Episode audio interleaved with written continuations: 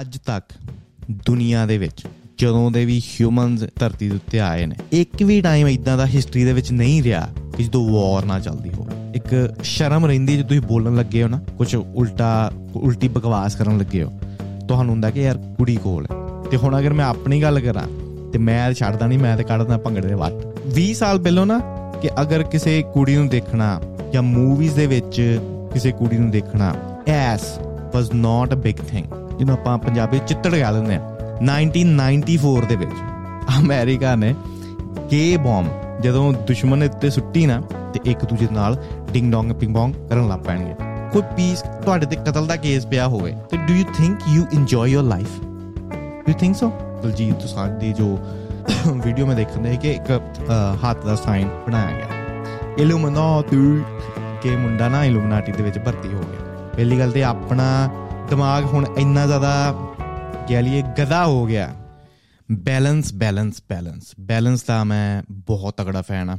ਯਿਨ and ਯੈਂਗ ਦੀ ਗੱਲ ਮੈਂ ਬਹੁਤ ਵਾਰੀ ਪਹਿਲਾਂ ਕੀਤੀ ਹੋਈ ਹੈ ਕਿ ਅਗਰ ਲਾਈਟ ਜਗਦੀ ਪਈ ਹੈ ਨਾ, ਉਹ ਲਾਈਟ ਨੂੰ ਬੈਲੈਂਸ ਕਰਨ ਵਾਸਤੇ ਕਿਤੇ ਨਾ ਕਿਤੇ ਹਨੇਰਾ ਵੀ ਹੋਏਗਾ ਯੂਨੀਵਰਸ ਦੇ ਵਿੱਚ।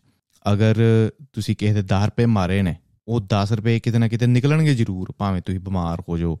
ਜਾਂ ਤੁਹਾਡਾ ਕੋਈ ਅਹ, ਚੀਜ਼ ਗਵਾ ਜਵੇ ਵਗੈਰਾ ਵਗੈਰਾ। ਬੈਲੈਂਸ ਦਾ ਮੈਂ ਫੈਨ ਆ ਤੇ ਕਦੀ ਕਦੀ ਨਾ ਲਾਈਫ ਬੜੀ ਔਸਮ ਮੈਂ ਕਦੀ ਕਦੀ ਕੀ ਕੀ ਮੈਂ ਹਮੇਸ਼ਾ ਹੀ ਦੇਖਦਾ ਵਾਂ ਕਿ ਲਾਈਫ ਇਜ਼ ਅਮੇਜ਼ਿੰਗ ਮੇਰੀ ਲਾਈਫ ਕਹਿ ਲਈਏ ਕਿ ਹਜੇ ਰਿਸਪੌਂਸਿਬਿਲਿਟੀ ਨਹੀਂ ਕੋਈ ਨਿਆਣੇ ਨਹੀਂ ਰੋਂਦੇ ਪਏ ਆਸੇ-ਪਾਸੇ। ਠੀਕ ਹੈ ਕਿਸੇ ਨੂੰ ਅਗਰ ਮੈਂ ਕੱਲ ਨੂੰ ਡਿਸਾਈਡ ਕਰਾਂ ਕਿ ਯਾਰ ਮੈਂ ਕੰਮ ਤੇ ਨਹੀਂ ਜਾਣਾ ਤੇ ਕੋਈ ਆਬਲੀਗੇਸ਼ਨ ਨਹੀਂ। I can decide for myself ਕਿ ਮੈਂ ਕੀ ਕਰਨਾ ਕੀ ਨਹੀਂ ਕਰਨਾ। ਤੇ ਮੈਂ ਇੰਨੀ ਲਾਈਫ ਮੇਰੀ ਕੰਫਰਟੇਬਲ ਹੈ ਕਿ ਪੋਡਕਾਸਟਿੰਗ ਵਰਗੀ ਚੀਜ਼ ਵੀ ਮੈਂ ਪ੍ਰੋਪਰਲੀ ਨਹੀਂ ਕਰ ਪਾ ਰਿਹਾ। ਕਿ ਉਹਦੇ ਵਿੱਚ ਵੀ ਬਹੁਤ ਜ਼ਿਆਦਾ ਗੈਪ ਪਾ ਦਿੰਦਾ ਵਾ। ਕਿ ਕੋਈ ਵੀ ਚੀਜ਼ ਜੋ ਬੜੀ ਚੈਲੰਜਿੰਗ ਲੱਗਦੀ ਹੈ ਦਿਮਾਗ ਨੂੰ, ਦਿਮਾਗ ਨਾਲ ਬਹਾਨੇ ਮਾਰਦਾ। ਹੁਣ ਪੋਡਕਾਸਟਿੰਗ ਵਰਗੀ ਚੀਜ਼ 올 you have to do it just sit down ਇੱਕ ਟੌਪਿਕ ਆਏਗਾ, ਉਹ ਟੌਪਿਕ ਤੇ ਲਿਖੋ, ਤੁਸੀਂ ਕੀ ਸੋਚਦੇ ਹੋ, ਦੂਜਿਆਂ ਨੂੰ ਸੁਣੋ, ਫਿਰ ਆਪਣੀ ਓਪੀਨੀਅਨ ਨੂੰ ਫਾਰਮ ਕਰੋ। ਉਹੀ ਚੀਜ਼ ਬੈਠ ਕੇ ਕੁਰਸੀ ਦੇ ਉੱਤੇ ਬੋਲ ਦੋ। ਕੁਰਸੀ ਉੱਤੇ ਬੋਲਣ ਤੋਂ ਬਾਅਦ ਕੁਰਸੀ ਦੇ ਉੱਤੇ ਬੈਠ ਕੇ ਲੈਪਟਾਪ ਦੇ ਨਾਲ ਐਡੀਟਿੰਗ ਕਰਕੇ ਲਾਂਚ ਕਰ ਦੋ। ਇਟਸ ਰੀਲੀ ਈਜ਼ੀ ਪੋਡਕਾਸਟਿੰਗ ਬੈਠਣਾ ਹੀ ਹੈ ਕੋਈ ਜ਼ਿਆਦਾ ਐਫਰਟ ਨਹੀਂ ਲੱਗਦਾ। ਉਹ ਵੀ ਮੈਂ ਨਹੀਂ ਕਰ ਪਾ ਰਿਹਾ ਕਿਉਂਕਿ ਲਾਈਫ ਬੜੀ ਔਸਮ ਹੈ ਲਾਈਫ ਬੜੀ ਕੰਫਰਟੇਬਲ ਹੈ। ਕੋਈ ਅਨਕੰਫਰਟੇਬਲ ਚੀਜ਼ ਮੈਂ ਨਹੀਂ ਚਾਹੁੰਦਾ। ਤੇ ਇਹੀ ਸੋਚਦੇ ਸੋਚਦੇ ਮੈਂ ਸੋਚਦਾ ਵਾਂ ਕਿ ਜਿੱਦਾਂ ਨਾ ਧਰਤੀ, ਤੁਸੀਂ ਹਿਸਾਬ ਲਾਓ ਕਿ ਧਰਤੀ ਨੂੰ ਮਿਲਿਆ ਜੀ 100 ਪੁਆਇੰਟ ਸੁੱਖ ਦੇ ਤੇ 100 ਪੁਆਇੰਟ ਦੁੱਖ ਦੇ। ਤੇ ਅਗਰ ਬਹੁਤ ਲੋਕ ਸੁੱਖ ਹੀ ਅਹ, ਹੰਢਾ ਰਹੇ ਨੇ ਜਾਂ ਕੰਫਰਟੇਬਲ ਹੀ ਰਹਿ ਰਹੇ ਨੇ ਉਹਨੂੰ ਬੈਲੈਂਸ ਕਰਨ ਵਾਸਤੇ ਕੋਈ ਹੋਰ ਸਫਰ ਕਰਦਾ ਹੋਏਗਾ। ਕਦੀ ਕਦੀ ਮੈਂ ਸੋਚਦਾ ਹੁੰਦਾ ਕਿ ਜਦੋਂ ਮੈਂ ਕੰਫਰਟੇਬਲ ਬੈਠਾ ਨਾ ਕਿ ਦਿਸ ਇਜ਼ ਨਾਟ ਗੁੱਡ ਕਿ ਕੀ ਮੈਂ ਕਿਸੇ ਹੋਰ ਦੇ ਨਾਲ ਕਨੈਕਟਡ ਹੋ ਸਕਦਾ ਵੀ ਯੂਨੀਵਰਸ ਦੇ ਵਿੱਚ ਕਿ ਅਗਰ ਮੈਂ ਬੈਠਾ ਹੋਇਆ ਵਿਹਲਾ ਤੇ ਹੋਰ ਬੰਦਾ ਸਫਰ ਕਰਦਾ ਹੋਵੇ ਅਗਰ ਮੈਂ ਕੰਫਰਟੇਬਲ ਹਾਂ ਤੇ ਹੋਰ ਬੰਦਾ ਅਨਕੰਫਰਟੇਬਲ ਹੋਵੇ। ਤੇ ਉਹਦੇ ਕਦੀ ਨਾ ਕਦੀ ਮੈਨੂੰ ਐਗਜ਼ਾਮਪਲ ਲੱਗਦੇ ਨੇ ਜਦੋਂ ਮੈਂ ਯੁੱਧਾਂ ਨੂੰ ਦੇਖਦਾ ਹਾਂ ਜਿੱਦਾਂ ਹੁਣ ਇਜ਼ਰਾਈਲ ਦੇ ਵਿੱਚ ਲੱਗਿਆ ਹੋਇਆ, ਪੈਲੈਸਟਾਈਨ ਦੇ ਵਿੱਚ ਲੱਗਿਆ ਹੋਇਆ, ਰਸ਼ੀਆ, ਯੂਕਰੇਨ ਦੇ ਵਿੱਚ ਲੱਗਿਆ ਹੋਇਆ, ਅਗਰ ਵੈਸਟ ਦੇ ਵਿੱਚ ਬੜੇ ਲੋਕ ਕੰਫਰਟੇਬਲ ਨੇ, ਵੱਡੇ ਵੱਡੇ ਘਰਾਂ 'ਚ ਰਹਿੰਦੇ ਪਏ ਨੇ, ਪੈਸਾ ਕਮਾਉਂਦੇ ਪਏ ਨੇ, ਤੇ ਉਹਨੂੰ ਬੈਲੈਂਸ ਕਰਨ ਵਾਸਤੇ ਸ਼ਾਇਦ ਈਜ਼ ਦੇ ਵਿੱਚ, ਚਾਈਨਾ ਦੇ ਵਿੱਚ ਕੁਝ ਵਿਲੇਜ ਨੇ ਜਿੱਥੇ ਲੋਕੀ ਬਹੁਤ ਜ਼ਿਆਦਾ ਗਰੀਬ ਨੇ, ਇੰਡੀਆ ਦੇ ਵਿੱਚ ਬੰਗਲਾਦੇਸ਼ ਦੇ ਵਿੱਚ, ਪਾਕਿਸਤਾਨ ਦੇ ਵਿੱਚ, ਅਫਗਾਨਿਸਤਾਨ ਦੇ ਵਿੱਚ, ਕੀ ਉਹ ਚੀਜ਼ਾਂ ਕਨੈਕਟਡ ਨੇ? ਇਹ ਚੀਜ਼ਾਂ ਬਾਰੇ ਮੈਂ ਸੋਚਦਾ ਵਾਂ ਤੇ ਇਹ ਸੋਚਦੇ ਸੋਚਦੇ ਮੈਂ ਸੋਚਦਾ ਹੁੰਦਾ ਕਿ ਕੀ ਵਰਲਡ ਵਾਰ ਲੱਗ ਚੁੱਕੀ ਹੈ ਜਾਂ ਲੱਗੇਗੀ? ਵਰਲਡ ਵਾਰ 3 ਦੀ ਮੈਂ ਗੱਲ ਕਰਨ ਦਿਆਂ ਇੰਨੇ ਜ਼ਿਆਦਾ ਕਨਫਲਿਕਟ ਦੁਨੀਆ ਦੇ ਵਿੱਚ ਹੁੰਦੇ ਪਏ ਨੇ, ਭੁੱਖਮਰੀ ਇਨਫਲੇਸ਼ਨ ਫਿਰ ਯੁੱਧ ਲੱਗੇ ਹੋਏ ਨੇ, ਜਿਨ੍ਹਾਂ ਦਾ ਹੀ ਕੋਈ ਐਂਡ ਨਹੀਂ। ਇਜ਼ਰਾਈਲ ਤੇ ਪਹਿਲੇ ਇਹ- ਇਹ ਨਵਾਂ ਕਨਫਲਿਕਟ ਤੇ ਰਸ਼ੀਆ ਦੀ ਯੂਕਰੇਨ ਹਜੇ ਵੀ ਲੱਗਿਆ ਹੋਇਆ ਹੈ। ਭਾਵੇਂ ਆਪਾਂ ਭੁੱਲ ਜ਼ਰੂਰ ਜਾਂਦੇ ਆ ਕਿਉਂਕਿ ਤਾਜ਼ਾ ਤਾਜ਼ਾ ਨਹੀਂ, ਠੀਕ ਹੈ। ਤੇ ਸੋਚਦਾ ਕਿ ਕੀ ਇਹ ਵਰਲਡ ਵਾਰ ਹੈ ਜਾਂ ਇਹ ਸਿਰਫ ਸਮ ਸੌਰਟ ਆਫ ਡਿਸਟਰੈਕਸ਼ਨ ਕੀ ਆਪਾਂ ਹਜੇ ਵੀ ਇੰਨੇ ਜ਼ਿਆਦਾ ਸਟੂਪਿਡ ਆ ਕਿ ਆਪਾਂ ਗੰਨਾਂ ਦੇ ਨਾਲ ਵਾਰ ਲੜਾਂਗੇ? ਕੀ ਆਪਾਂ ਹਜੇ ਵੀ ਇੰਨੇ ਸਟੂਪਿਡ ਆ ਕਿ ਮਿਜ਼ਾਈਲਾਂ ਮਾਰਾਂਗੇ? ਅਗਰ ਆਪਣੀ ਸੋਝੀ ਵੱਧ ਚੁੱਕੀ ਹੈ ਅਗਰ ਆਪਾਂ ਚੰਨ ਤੇ ਪਹੁੰਚ ਗਏ ਆ ਅਗਰ ਆਪਾਂ ਹਵਾ ਦੇ ਥਰੂ ਗੱਲਾਂ ਕਰਦੇ ਪਏ ਆ ਇੱਕ ਦੂਜੇ ਦੇ ਨਾਲ, ਅਗਰ ਮੈਂ ਵਿਹਲਾ ਇੱਥੇ ਬੈਠ ਕੇ ਰਿਕਾਰਡ ਕਰਕੇ YouTube ਦੇ ਉੱਤੇ ਪਾ ਰਿਹਾ ਪੋਡਕਾਸਟ ਕਿ ਇੰਨੀ ਐਡਵਾਂਸਮੈਂਟ ਹੋਣ ਦੇ ਬਾਵਜੂਦ ਵੀ ਅਨਲਿਮਿਟਿਡ ਖਾਣਾ ਆਪਣੇ ਕੋਲ ਅਨਲਿਮਿਟਿਡ ਖਾਣਾ। ਠੀਕ ਹੈ, ਸ਼ਿਕਾਰ ਕਰਨ ਦੀ ਤੁਹਾਨੂੰ ਲੋੜ ਨਹੀਂ। All you have to do is go to the supermarket and buy what you want ਕਿ ਐਦਾਂ ਦੇ ਪੀਸਫੁਲ ਟਾਈਮ ਦੇ ਵਿੱਚ ਵੀ ਕਿ ਐਦਾਂ ਦੇ ਟਾਈਮ ਦੇ ਵਿੱਚ ਵੀ ਆਪਾਂ ਇਨੇ ਸਟੂਪਿਡ ਹੋ ਸਕਦੇ ਆ ਕਿ ਆਪਾਂ ਵਾਰ ਲੜੀਏ ਲੜਾਈਆਂ ਲੜੀਏ ਇੱਕ ਦੂਜੇ ਦੇ ਨਾਲ ਤੇ ਜਦੋਂ ਇਹ ਵਾਰ ਮੈਂ ਦੇਖਦਾ ਹਾਂ ਨਾ ਇਹ ਮੈਨੂੰ ਵਰਲਡ ਵਾਰ ਨਹੀਂ ਲੱਗਦੀ ਇਹ ਮੈਨੂੰ ਲੱਗਦਾ ਹੈ ਕਿ ਸਮ ਸੌਰਟ ਆਫ ਡਿਸਟਰੈਕਸ਼ਨ ਕਿਸੇ ਨਾ ਕਿਸੇ ਤਰੀਕੇ ਦੀ ਡਿਸਟਰੈਕਸ਼ਨ ਲੱਗੀ ਹੋਈ ਹੈ there has to be something else ਕੋਈ ਨਾ ਕੋਈ ਜ਼ਰੂਰ ਇਦਾਂ ਦੀ ਚੀਜ਼ ਹੋਏਗੀ ਜੋ ਚੀਜ਼ ਨੂੰ ਲੁਕਾਉਣ ਦੀ ਕੋਸ਼ਿਸ਼ ਕੀਤੀ ਜਾ ਰਹੀ ਹੈ, ਇਹ ਮੈਂ ਫੀਲ ਕਰਦਾ ਵਾਂ। ਡਿਸਟਰੈਕਸ਼ਨ ਪਹਿਲੀ ਗੱਲ ਤੇ ਨਾ, ਜਦੋਂ ਮੈਂ ਆਪਣੀ ਲਾਈਫ ਹੁਣ ਦੇਖਾਂ, ਸੋਚੋ ਮੈਂ ਇੰਡੀਆ ਦੇ ਵਿੱਚ ਸੀ, ਤੇ ਇੰਡੀਆ ਦੇ ਵਿੱਚ ਨਾ ਘਰਦਿਆਂ ਨੇ ਇਹ ਗੱਲ ਮੈਨੂੰ ਬਹੁਤ ਜ਼ਿਆਦਾ ਵਾਰੀ ਕਹਿਣੀ ਕਿ ਅਗਰ ਤੂੰ ਸੁਖੀ ਰਹਿਣਾ ਲਾਈਫ ਦੇ ਵਿੱਚ ਨਾ, ਤੂੰ ਉੱਪਰ ਨਾ ਦੇਖ, ਤੂੰ ਥੱਲੇ ਦੇਖ। ਇੱਕ ਕੰਫਰਟੇਬਲ ਕਰਨ ਦਾ, ਇੱਕ ਕਹਿ ਲਈਏ ਕਿ ਮੈਜਰ ਸੀ, ਇੱਕ ਤਕਨੀਕ ਸੀ ਕਿ ਉੱਪਰ ਨਾ ਦੇਖ।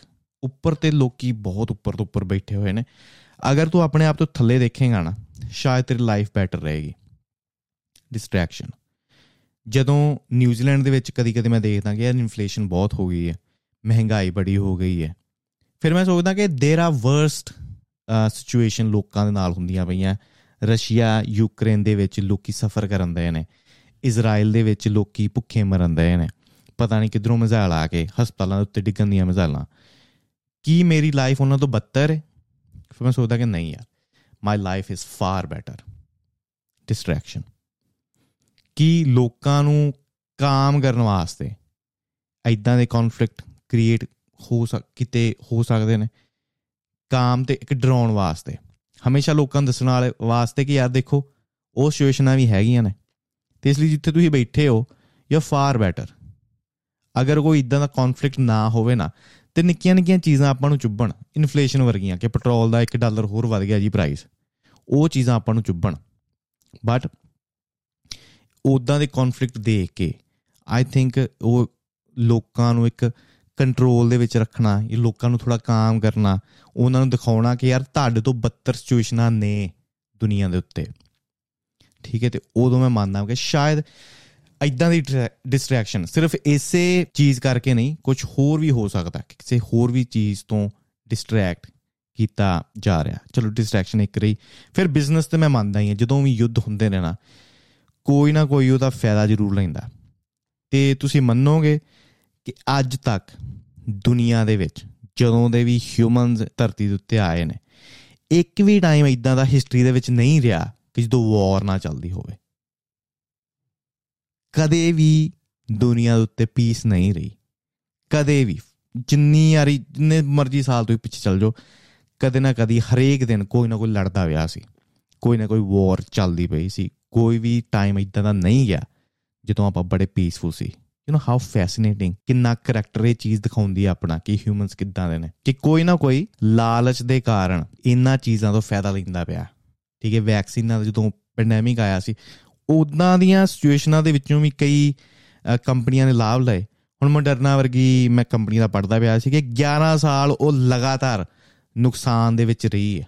11 ਸਾਲ ਲਗਾਤਾਰ ਉਹ ਸਿਰਫ ਲਾਸ ਦੇ ਵਿੱਚ ਹੀ ਗਈ ਤੇ ਇੱਕਦਮ ਪੈਂਡੈਮਿਕ ਆਇਆ, ਜਿੱਥੇ ਲੋਕੀ ਸਫਰ ਕਰਨ ਦੇ ਨੇ, ਜਿੱਥੇ ਲੋਕੀ ਮਰਦੇ ਪਏ ਨੇ, ਉਦੋਂ ਮੋਡਰਨਾ ਦੇ ਸਟਾਕ ਤਾਂ ਗਏ। ਉਦੋਂ ਮੋਡਰਨਾ ਨੂੰ ਫਾਇਦਾ ਹੋਇਆ। ਤੇ ਕੋਈ ਨਾ ਕੋਈ ਇਹ ਵਾਰਾਂ ਦੇ ਵਿੱਚੋਂ ਵੀ ਫਾਇਦਾ ਜ਼ਰੂਰ ਲੈਂਦਾ। ਪਹਿਲੀ ਗੱਲ ਤੇ ਫੂਡ ਦੀ ਕਮੀ ਬੜੀ ਹੋ ਜਾਂਦੀ ਹੈ, ਠੀਕ ਹੈ ਫੂਡ ਇੰਡਸਟਰੀਜ਼ ਉੱਪਰ ਜਾਂਦੀਆਂ, ਫਿਰ ਗੰਨਾ ਦੀ ਮੈਨੂਫੈਕਚਰਿੰਗ ਵੱਧ ਜਾਂਦੀ ਹੈ, ਬੁਲਟ ਦੀ ਮੈਨੂਫੈਕਚਰਿੰਗ ਵੱਧ ਜਾਂਦੀ ਹੈ ਇੰਸ਼ੋਰੈਂਸ ਵੱਧ ਜਾਂਦੀ ਹੈ ਲੌਜਿਸਟਿਕਸ ਸਪਲਾਈ ਡਿਮਾਂਡ ਬਹੁਤ ਤਾਂਟ ਆ ਹੁੰਦੀ ਹੈ। ਤੇ ਬਿਜ਼ਨਸ ਇੱਕ ਮੈਂ ਅਮਰੀਕਾ ਦਾ ਸ਼ੋਅ ਦੇਖਦਾ ਪਿਆ ਸੀ ਨਾਈਟ ਸ਼ੋਅ ਦੇਖਣ ਦਿਆ ਸੀ।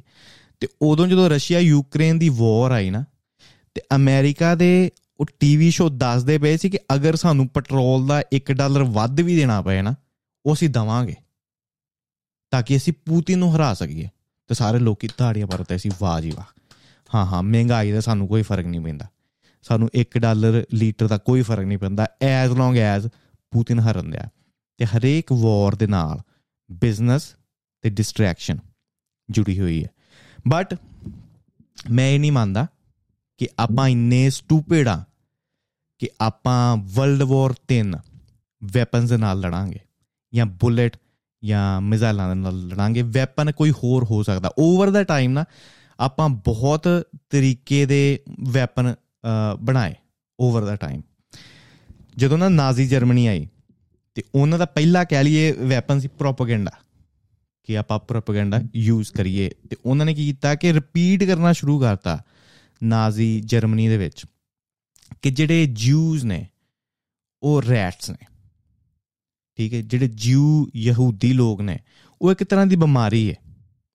ਰਿਪੀਟ ਕਰੋ ਰਿਪੀਟ ਕਰੋ, ਕਿਉਂਕਿ ਉਹਨਾਂ ਨੂੰ ਪਤਾ ਸੀ ਅਗਰ ਅਸੀਂ ਯਹੂਦੀਆਂ ਨੂੰ ਪਹਿਲਾਂ ਹੀ ਮਾਰਨਾ ਸ਼ੁਰੂ ਕਰਤਾ, ਤੇ ਜਰਮਨ ਦੀ ਗਵਰਨਮੈਂਟ ਸੌਰੀ ਜਰਮਨ ਦੀ ਪਬਲਿਕ ਸਾਡੇ ਅਗੇਂਸਟ ਹੋ ਜਾਏਗੀ। ਠੀਕ ਹੈ, ਤੇ ਉਹਨਾਂ ਨੇ ਇੱਕਦਮ ਨਹੀਂ ਮਾਰਨਾ ਸ਼ੁਰੂ ਕੀਤਾ, ਉਹਨਾਂ ਨੇ ਪਹਿਲਾਂ ਤਿਆਰੀ ਕੀਤੀ, ਉਹਨਾਂ ਨੇ ਪਹਿਲਾਂ ਮੈਸੇਜ ਛੱਡਣਾ ਸ਼ੁਰੂ ਕੀਤਾ slowly slowly slowly but surely ਕਿ ਜਿਊਜ਼ ਆਰ ਰੈਟਸ ਤੇ ਜਦੋਂ ਕਨਵਿੰਸ ਉਹਨਾਂ ਨੂੰ ਕਨਵਿੰਸਿੰਗ ਹੋ ਗਈ ਕਿ ਹਾਂ ਯਾਰ, ਹੁਣ ਜਰਮਨ ਪਬਲਿਕ ਸਾਡਾ ਨਾ ਮੈਸੇਜ ਲੈਂਦੀ ਪਈ ਹੈ। ਤੇ ਠੀਕ ਹੈ, ਮਾਰੋ ਹੁਣ ਯਹੂਦੀ ਹੁਣ ਚੂਹੇ 10 ਹੋਣ ਜਾਂ 100 ਹੋਣ, ਚੂਹੇ ਨੂੰ ਮਾਰਨਾ ਕੋਈ ਬੁਰਾ ਨਹੀਂ ਮੰਨਦਾ। ਆਪਾਂ ਨਹੀਂ ਕਹਿੰਦੇ ਕਿ ਯਾਰ ਯਾਰ 100 ਚੂਹੇ ਮਾਰਦੇ। ਆਪਾਂ ਕਹਿੰਦੇ ਕਿ ਯਾਰ ਚੂਹੇ ਨੂੰ ਮਾਰੋ, ਇਹ ਬਿਮਾਰੀ ਖਿਲਾਰਦੇ ਨੇ ਤੇ ਉਹੀ ਚੀਜ਼ ਯਹੂਦੀਆਂ ਨਾਲ ਹੋਈ। ਪ੍ਰੋਪਗੈਂਡਾ ਦਾ ਇੱਕ ਵੈਪਨ ਸੀ, ਜੋ ਜਰਮਨੀ ਨੇ ਯੂਜ਼ ਕੀਤਾ। ਤੇ ਫਿਰ ਇੱਕ ਹੋਰ ਵੈਪਨ ਮੈਂ ਪੜਦਾ ਪਿਆ ਸੀ। 1994 ਦੇ ਵਿੱਚ ਅਮਰੀਕਾ ਨੇ ਗੇ ਬੰਬ ਇਹਦੇ ਉੱਤੇ ਪੜਿਓ ਜ਼ਰੂਰ, ਇਹਦੇ ਉੱਤੇ ਜ਼ਿਆਦਾ ਲੋਕੀ ਗੱਲ ਨਹੀਂ ਕਰਦੇ। ਗੇ ਬੰਬ ਕਿ ਮਜ਼ਾਲ ਇਦਾਂ ਦੀ ਬਣਾਈ ਕਿ ਜਦੋਂ ਮਾਰਦੀ ਨਹੀਂ ਸੀ ਉਹ ਲੋਕਾਂ ਨੂੰ, ਜਦੋਂ ਦੁਸ਼ਮਣ ਦੇ ਉੱਤੇ ਸੁੱਟੀ ਨਾ, ਤੇ ਦੁਸ਼ਮਣ ਦੇ ਜਿਹੜੇ ਸੋਲਜਰ ਸੀ, ਇੱਕ ਦੂਜੇ ਵੱਲ ਬਹੁਤ ਜ਼ਿਆਦਾ ਅਟਰੈਕਟ ਹੋ ਜਾਣਗੇ ਤੇ ਇੱਕ ਦੂਜੇ ਨਾਲ ਡਿੰਗ ਡੋਂਗ ਪਿੰਗ ਪੋਂਗ ਕਰਨ ਲੱਗ ਪੈਣਗੇ। ਗੇ ਬੰਬ ਬਟ ਉਹਨਾਂ ਨੇ ਇੰਪਲੀਮੈਂਟ ਨਹੀਂ ਕੀਤਾ।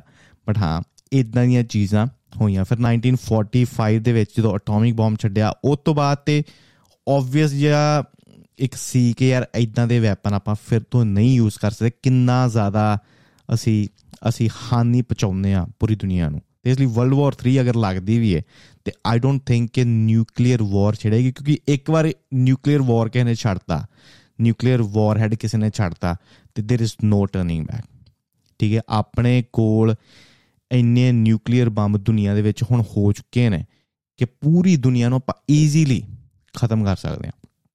ਤੇ ਇਸ ਲਈ ਆਈ ਡੋਨਟ ਥਿੰਕ ਕਿ ਨਿਊਕਲੀਅਰ ਵਾਰ ਸ਼ਾਇਦ ਹੋਏਗੀ। ਬਟ ਹਾਂ, ਹੋਰ ਤਰੀਕੇ ਦੇ ਪ੍ਰੋਪਗੈਂਡਾ ਬੰਬ ਵਰਗੇ ਜਾਂ ਗੇ ਬੰਬ ਵਰਗੀਆਂ ਚੀਜ਼ਾਂ ਵੈਪਨਸ ਵਰਤੇ ਜਾ ਸਕਦੇ ਤੇ ਮੈਂ ਇਹੀ ਮੰਨਦਾ ਵਾਂ, ਜਿਹੜੀ ਵਰਲਡ ਵਾਰ 3 ਲੱਗੀ ਹੋਈ ਹੈ ਨਾ, ਉਹ ਲੱਗੀ ਹੋਈ ਹੈ ਇਨਫੋਰਮੇਸ਼ਨ ਬੰਬ ਦੇ ਥਰੂ ਕਿ advance propaganda through manipulated information ਉਹ ਮੈਂ ਜ਼ਰੂਰ ਮੰਨਦਾ ਵਾਂ ਕਿ ਕਿਤੇ ਨਾ ਕਿਤੇ ਇਹ ਵੈਪਨ ਵਰਤਿਆ ਜਾ ਰਿਹਾ ਪਬਲਿਕ ਤੇ ਸਿਰਫ ਇੰਡੀਆ ਦੇ ਵਿੱਚ ਨਹੀਂ, ਸਿਰਫ ਪੰਜਾਬ ਦੇ ਵਿੱਚ ਹੀ ਨਹੀਂ, ਪੂਰੀ ਦੁਨੀਆ ਦੇ ਵਿੱਚ ਕਿਤੇ ਨਾ ਕਿਤੇ ਦੁਨੀਆ ਨੂੰ ਮੈਨੂਪੂਲੇਟ ਕੀਤਾ ਜਾ ਰਿਹਾ ਹੈ। ਇੱਕ ਕਲਚਰ ਦੀ ਕ੍ਰੀਏਸ਼ਨ ਹੁੰਦੀ ਪਈ ਹੈ। ਹੁਣ ਮੈਂ ਤਿੰਨ ਜਨਰੇਸ਼ਨਾਂ ਦੀ ਗੱਲ ਕਰਦਾ ਮੈਂ ਆਪਣੇ ਦਾਦੇ ਦੀ ਗੱਲ ਕਰਦਾ, ਆਪਣੇ ਪਿਤਾ ਜੀ ਦੀ ਗੱਲ ਕਰਦਾ ਫਾਦਰ ਸਾਹਿਬ ਦੀ ਗੱਲ ਕਰਦਾ ਤੇ ਆਪਣੀ ਗੱਲ ਕਰਦਾ। ਮੈਂ ਦਾਦੇ ਦੀ ਗੱਲ ਕਰਾਂ ਨਾ, ਦਾਦੇ ਨੇ ਲਾਉਣੀ ਧੋਤੀ ਤੇ ਦਾਦਾ ਵਾਸ ਆ ਸੀਰੀਅਸ ਸੀਰੀਅਸ ਗਾਇ ਬਹੁਤ ਸੀਰੀਅਸ ਕਿ ਭੰਗੜਾ ਪਾਉਂਦੇ ਆ ਮੈਂ ਕਹਿ ਲਵਾਂ ਕਿ ਮੈਂ ਕਦੀ ਨਹੀਂ ਦੇਖਿਆ ਆਪਣੇ ਦਾਦੇ ਨੂੰ। ਤੇ ਹਮੇਸ਼ਾ ਸੀਰੀਅਸ ਉਹਨਾਂ ਨਾਲ ਗੱਲਬਾਤ ਕਰਨੀ। ਤੇ ਵਿਆਹ ਵੀ ਹੋਣਾ ਨਾ, ਜਦੋਂ ਘਰੇ ਡੀਜੇ ਵੀਜੇ ਵੀ ਲੱਗਣਾ। ਤੇ ਉਹਨਾਂ ਨੇ ਠੀਕ ਹੈ ਸਾਈਡ ਤੇ ਖੜੇ ਹੋ ਕੇ ਸਾਰਿਆਂ ਨੂੰ ਦੇਖਣਾ। ਫਿਰ ਮੇਰੇ ਫਾਦਰ ਸਾਹਿਬ, ਉਹਨਾਂ ਨੇ ਵੀ ਬਹੁਤ ਘੱਟ ਭੰਗੜਾ ਪਾਇਆ। ਵਿਆਹਾਂ ਦੇ ਵਿੱਚ ਕਿ ਉਹਨਾਂ ਨੇ ਜਦੋਂ ਆਉਣਾ ਵੀ ਭੰਗੜੇ ਦੇ ਟੋਲੇ ਦੇ ਵਿੱਚ ਤੇ ਉਹਨਾਂ ਨੂੰ ਭੰਗੜਾ ਵੀ ਨਹੀਂ ਮੈਂ ਕਹਿ ਲਈਏ, ਉਹਨਾਂ ਨੂੰ ਪਾਉਣਾ ਹੁੰਦਾ, ਉਹਨਾਂ ਨੇ ਸਿਰਫ ਹੱਥ ਹਲਾਉਣੇ ਜਾਂ ਪੈਰ ਹੋਣੇ ਵਗੈਰਾ ਵਗੈਰਾ। ਤੇ ਹੁਣ ਅਗਰ ਮੈਂ ਆਪਣੀ ਗੱਲ ਕਰਾਂ, ਤੇ ਮੈਂ ਛੱਡਦਾ ਨਹੀਂ ਮੈਂ ਤੇ ਕੱਢਦਾ ਭੰਗੜੇ ਦੇ ਵੱਟ। ਠੀਕ ਹੈ, ਤੇ ਤਿੰਨ ਜਨਰੇਸ਼ਨਾਂ ਦੇਖੀਏ ਕਿ ਕਿੰਨੀ ਚੀਜ਼ ਬਦਲੀ ਹੈ ਤਿੰਨ ਜਨਰੇਸ਼ਨਾਂ ਦੇ ਵਿੱਚ। ਮੈਂ ਇਹ ਨਹੀਂ ਕਹਿੰਦਾ ਕਿ ਡਾਂਸ ਕਰਨਾ ਜਾਂ ਭੰਗੜਾ ਪਾਉਣਾ ਇਟਸ ਮਾੜੀ ਗੱਲ।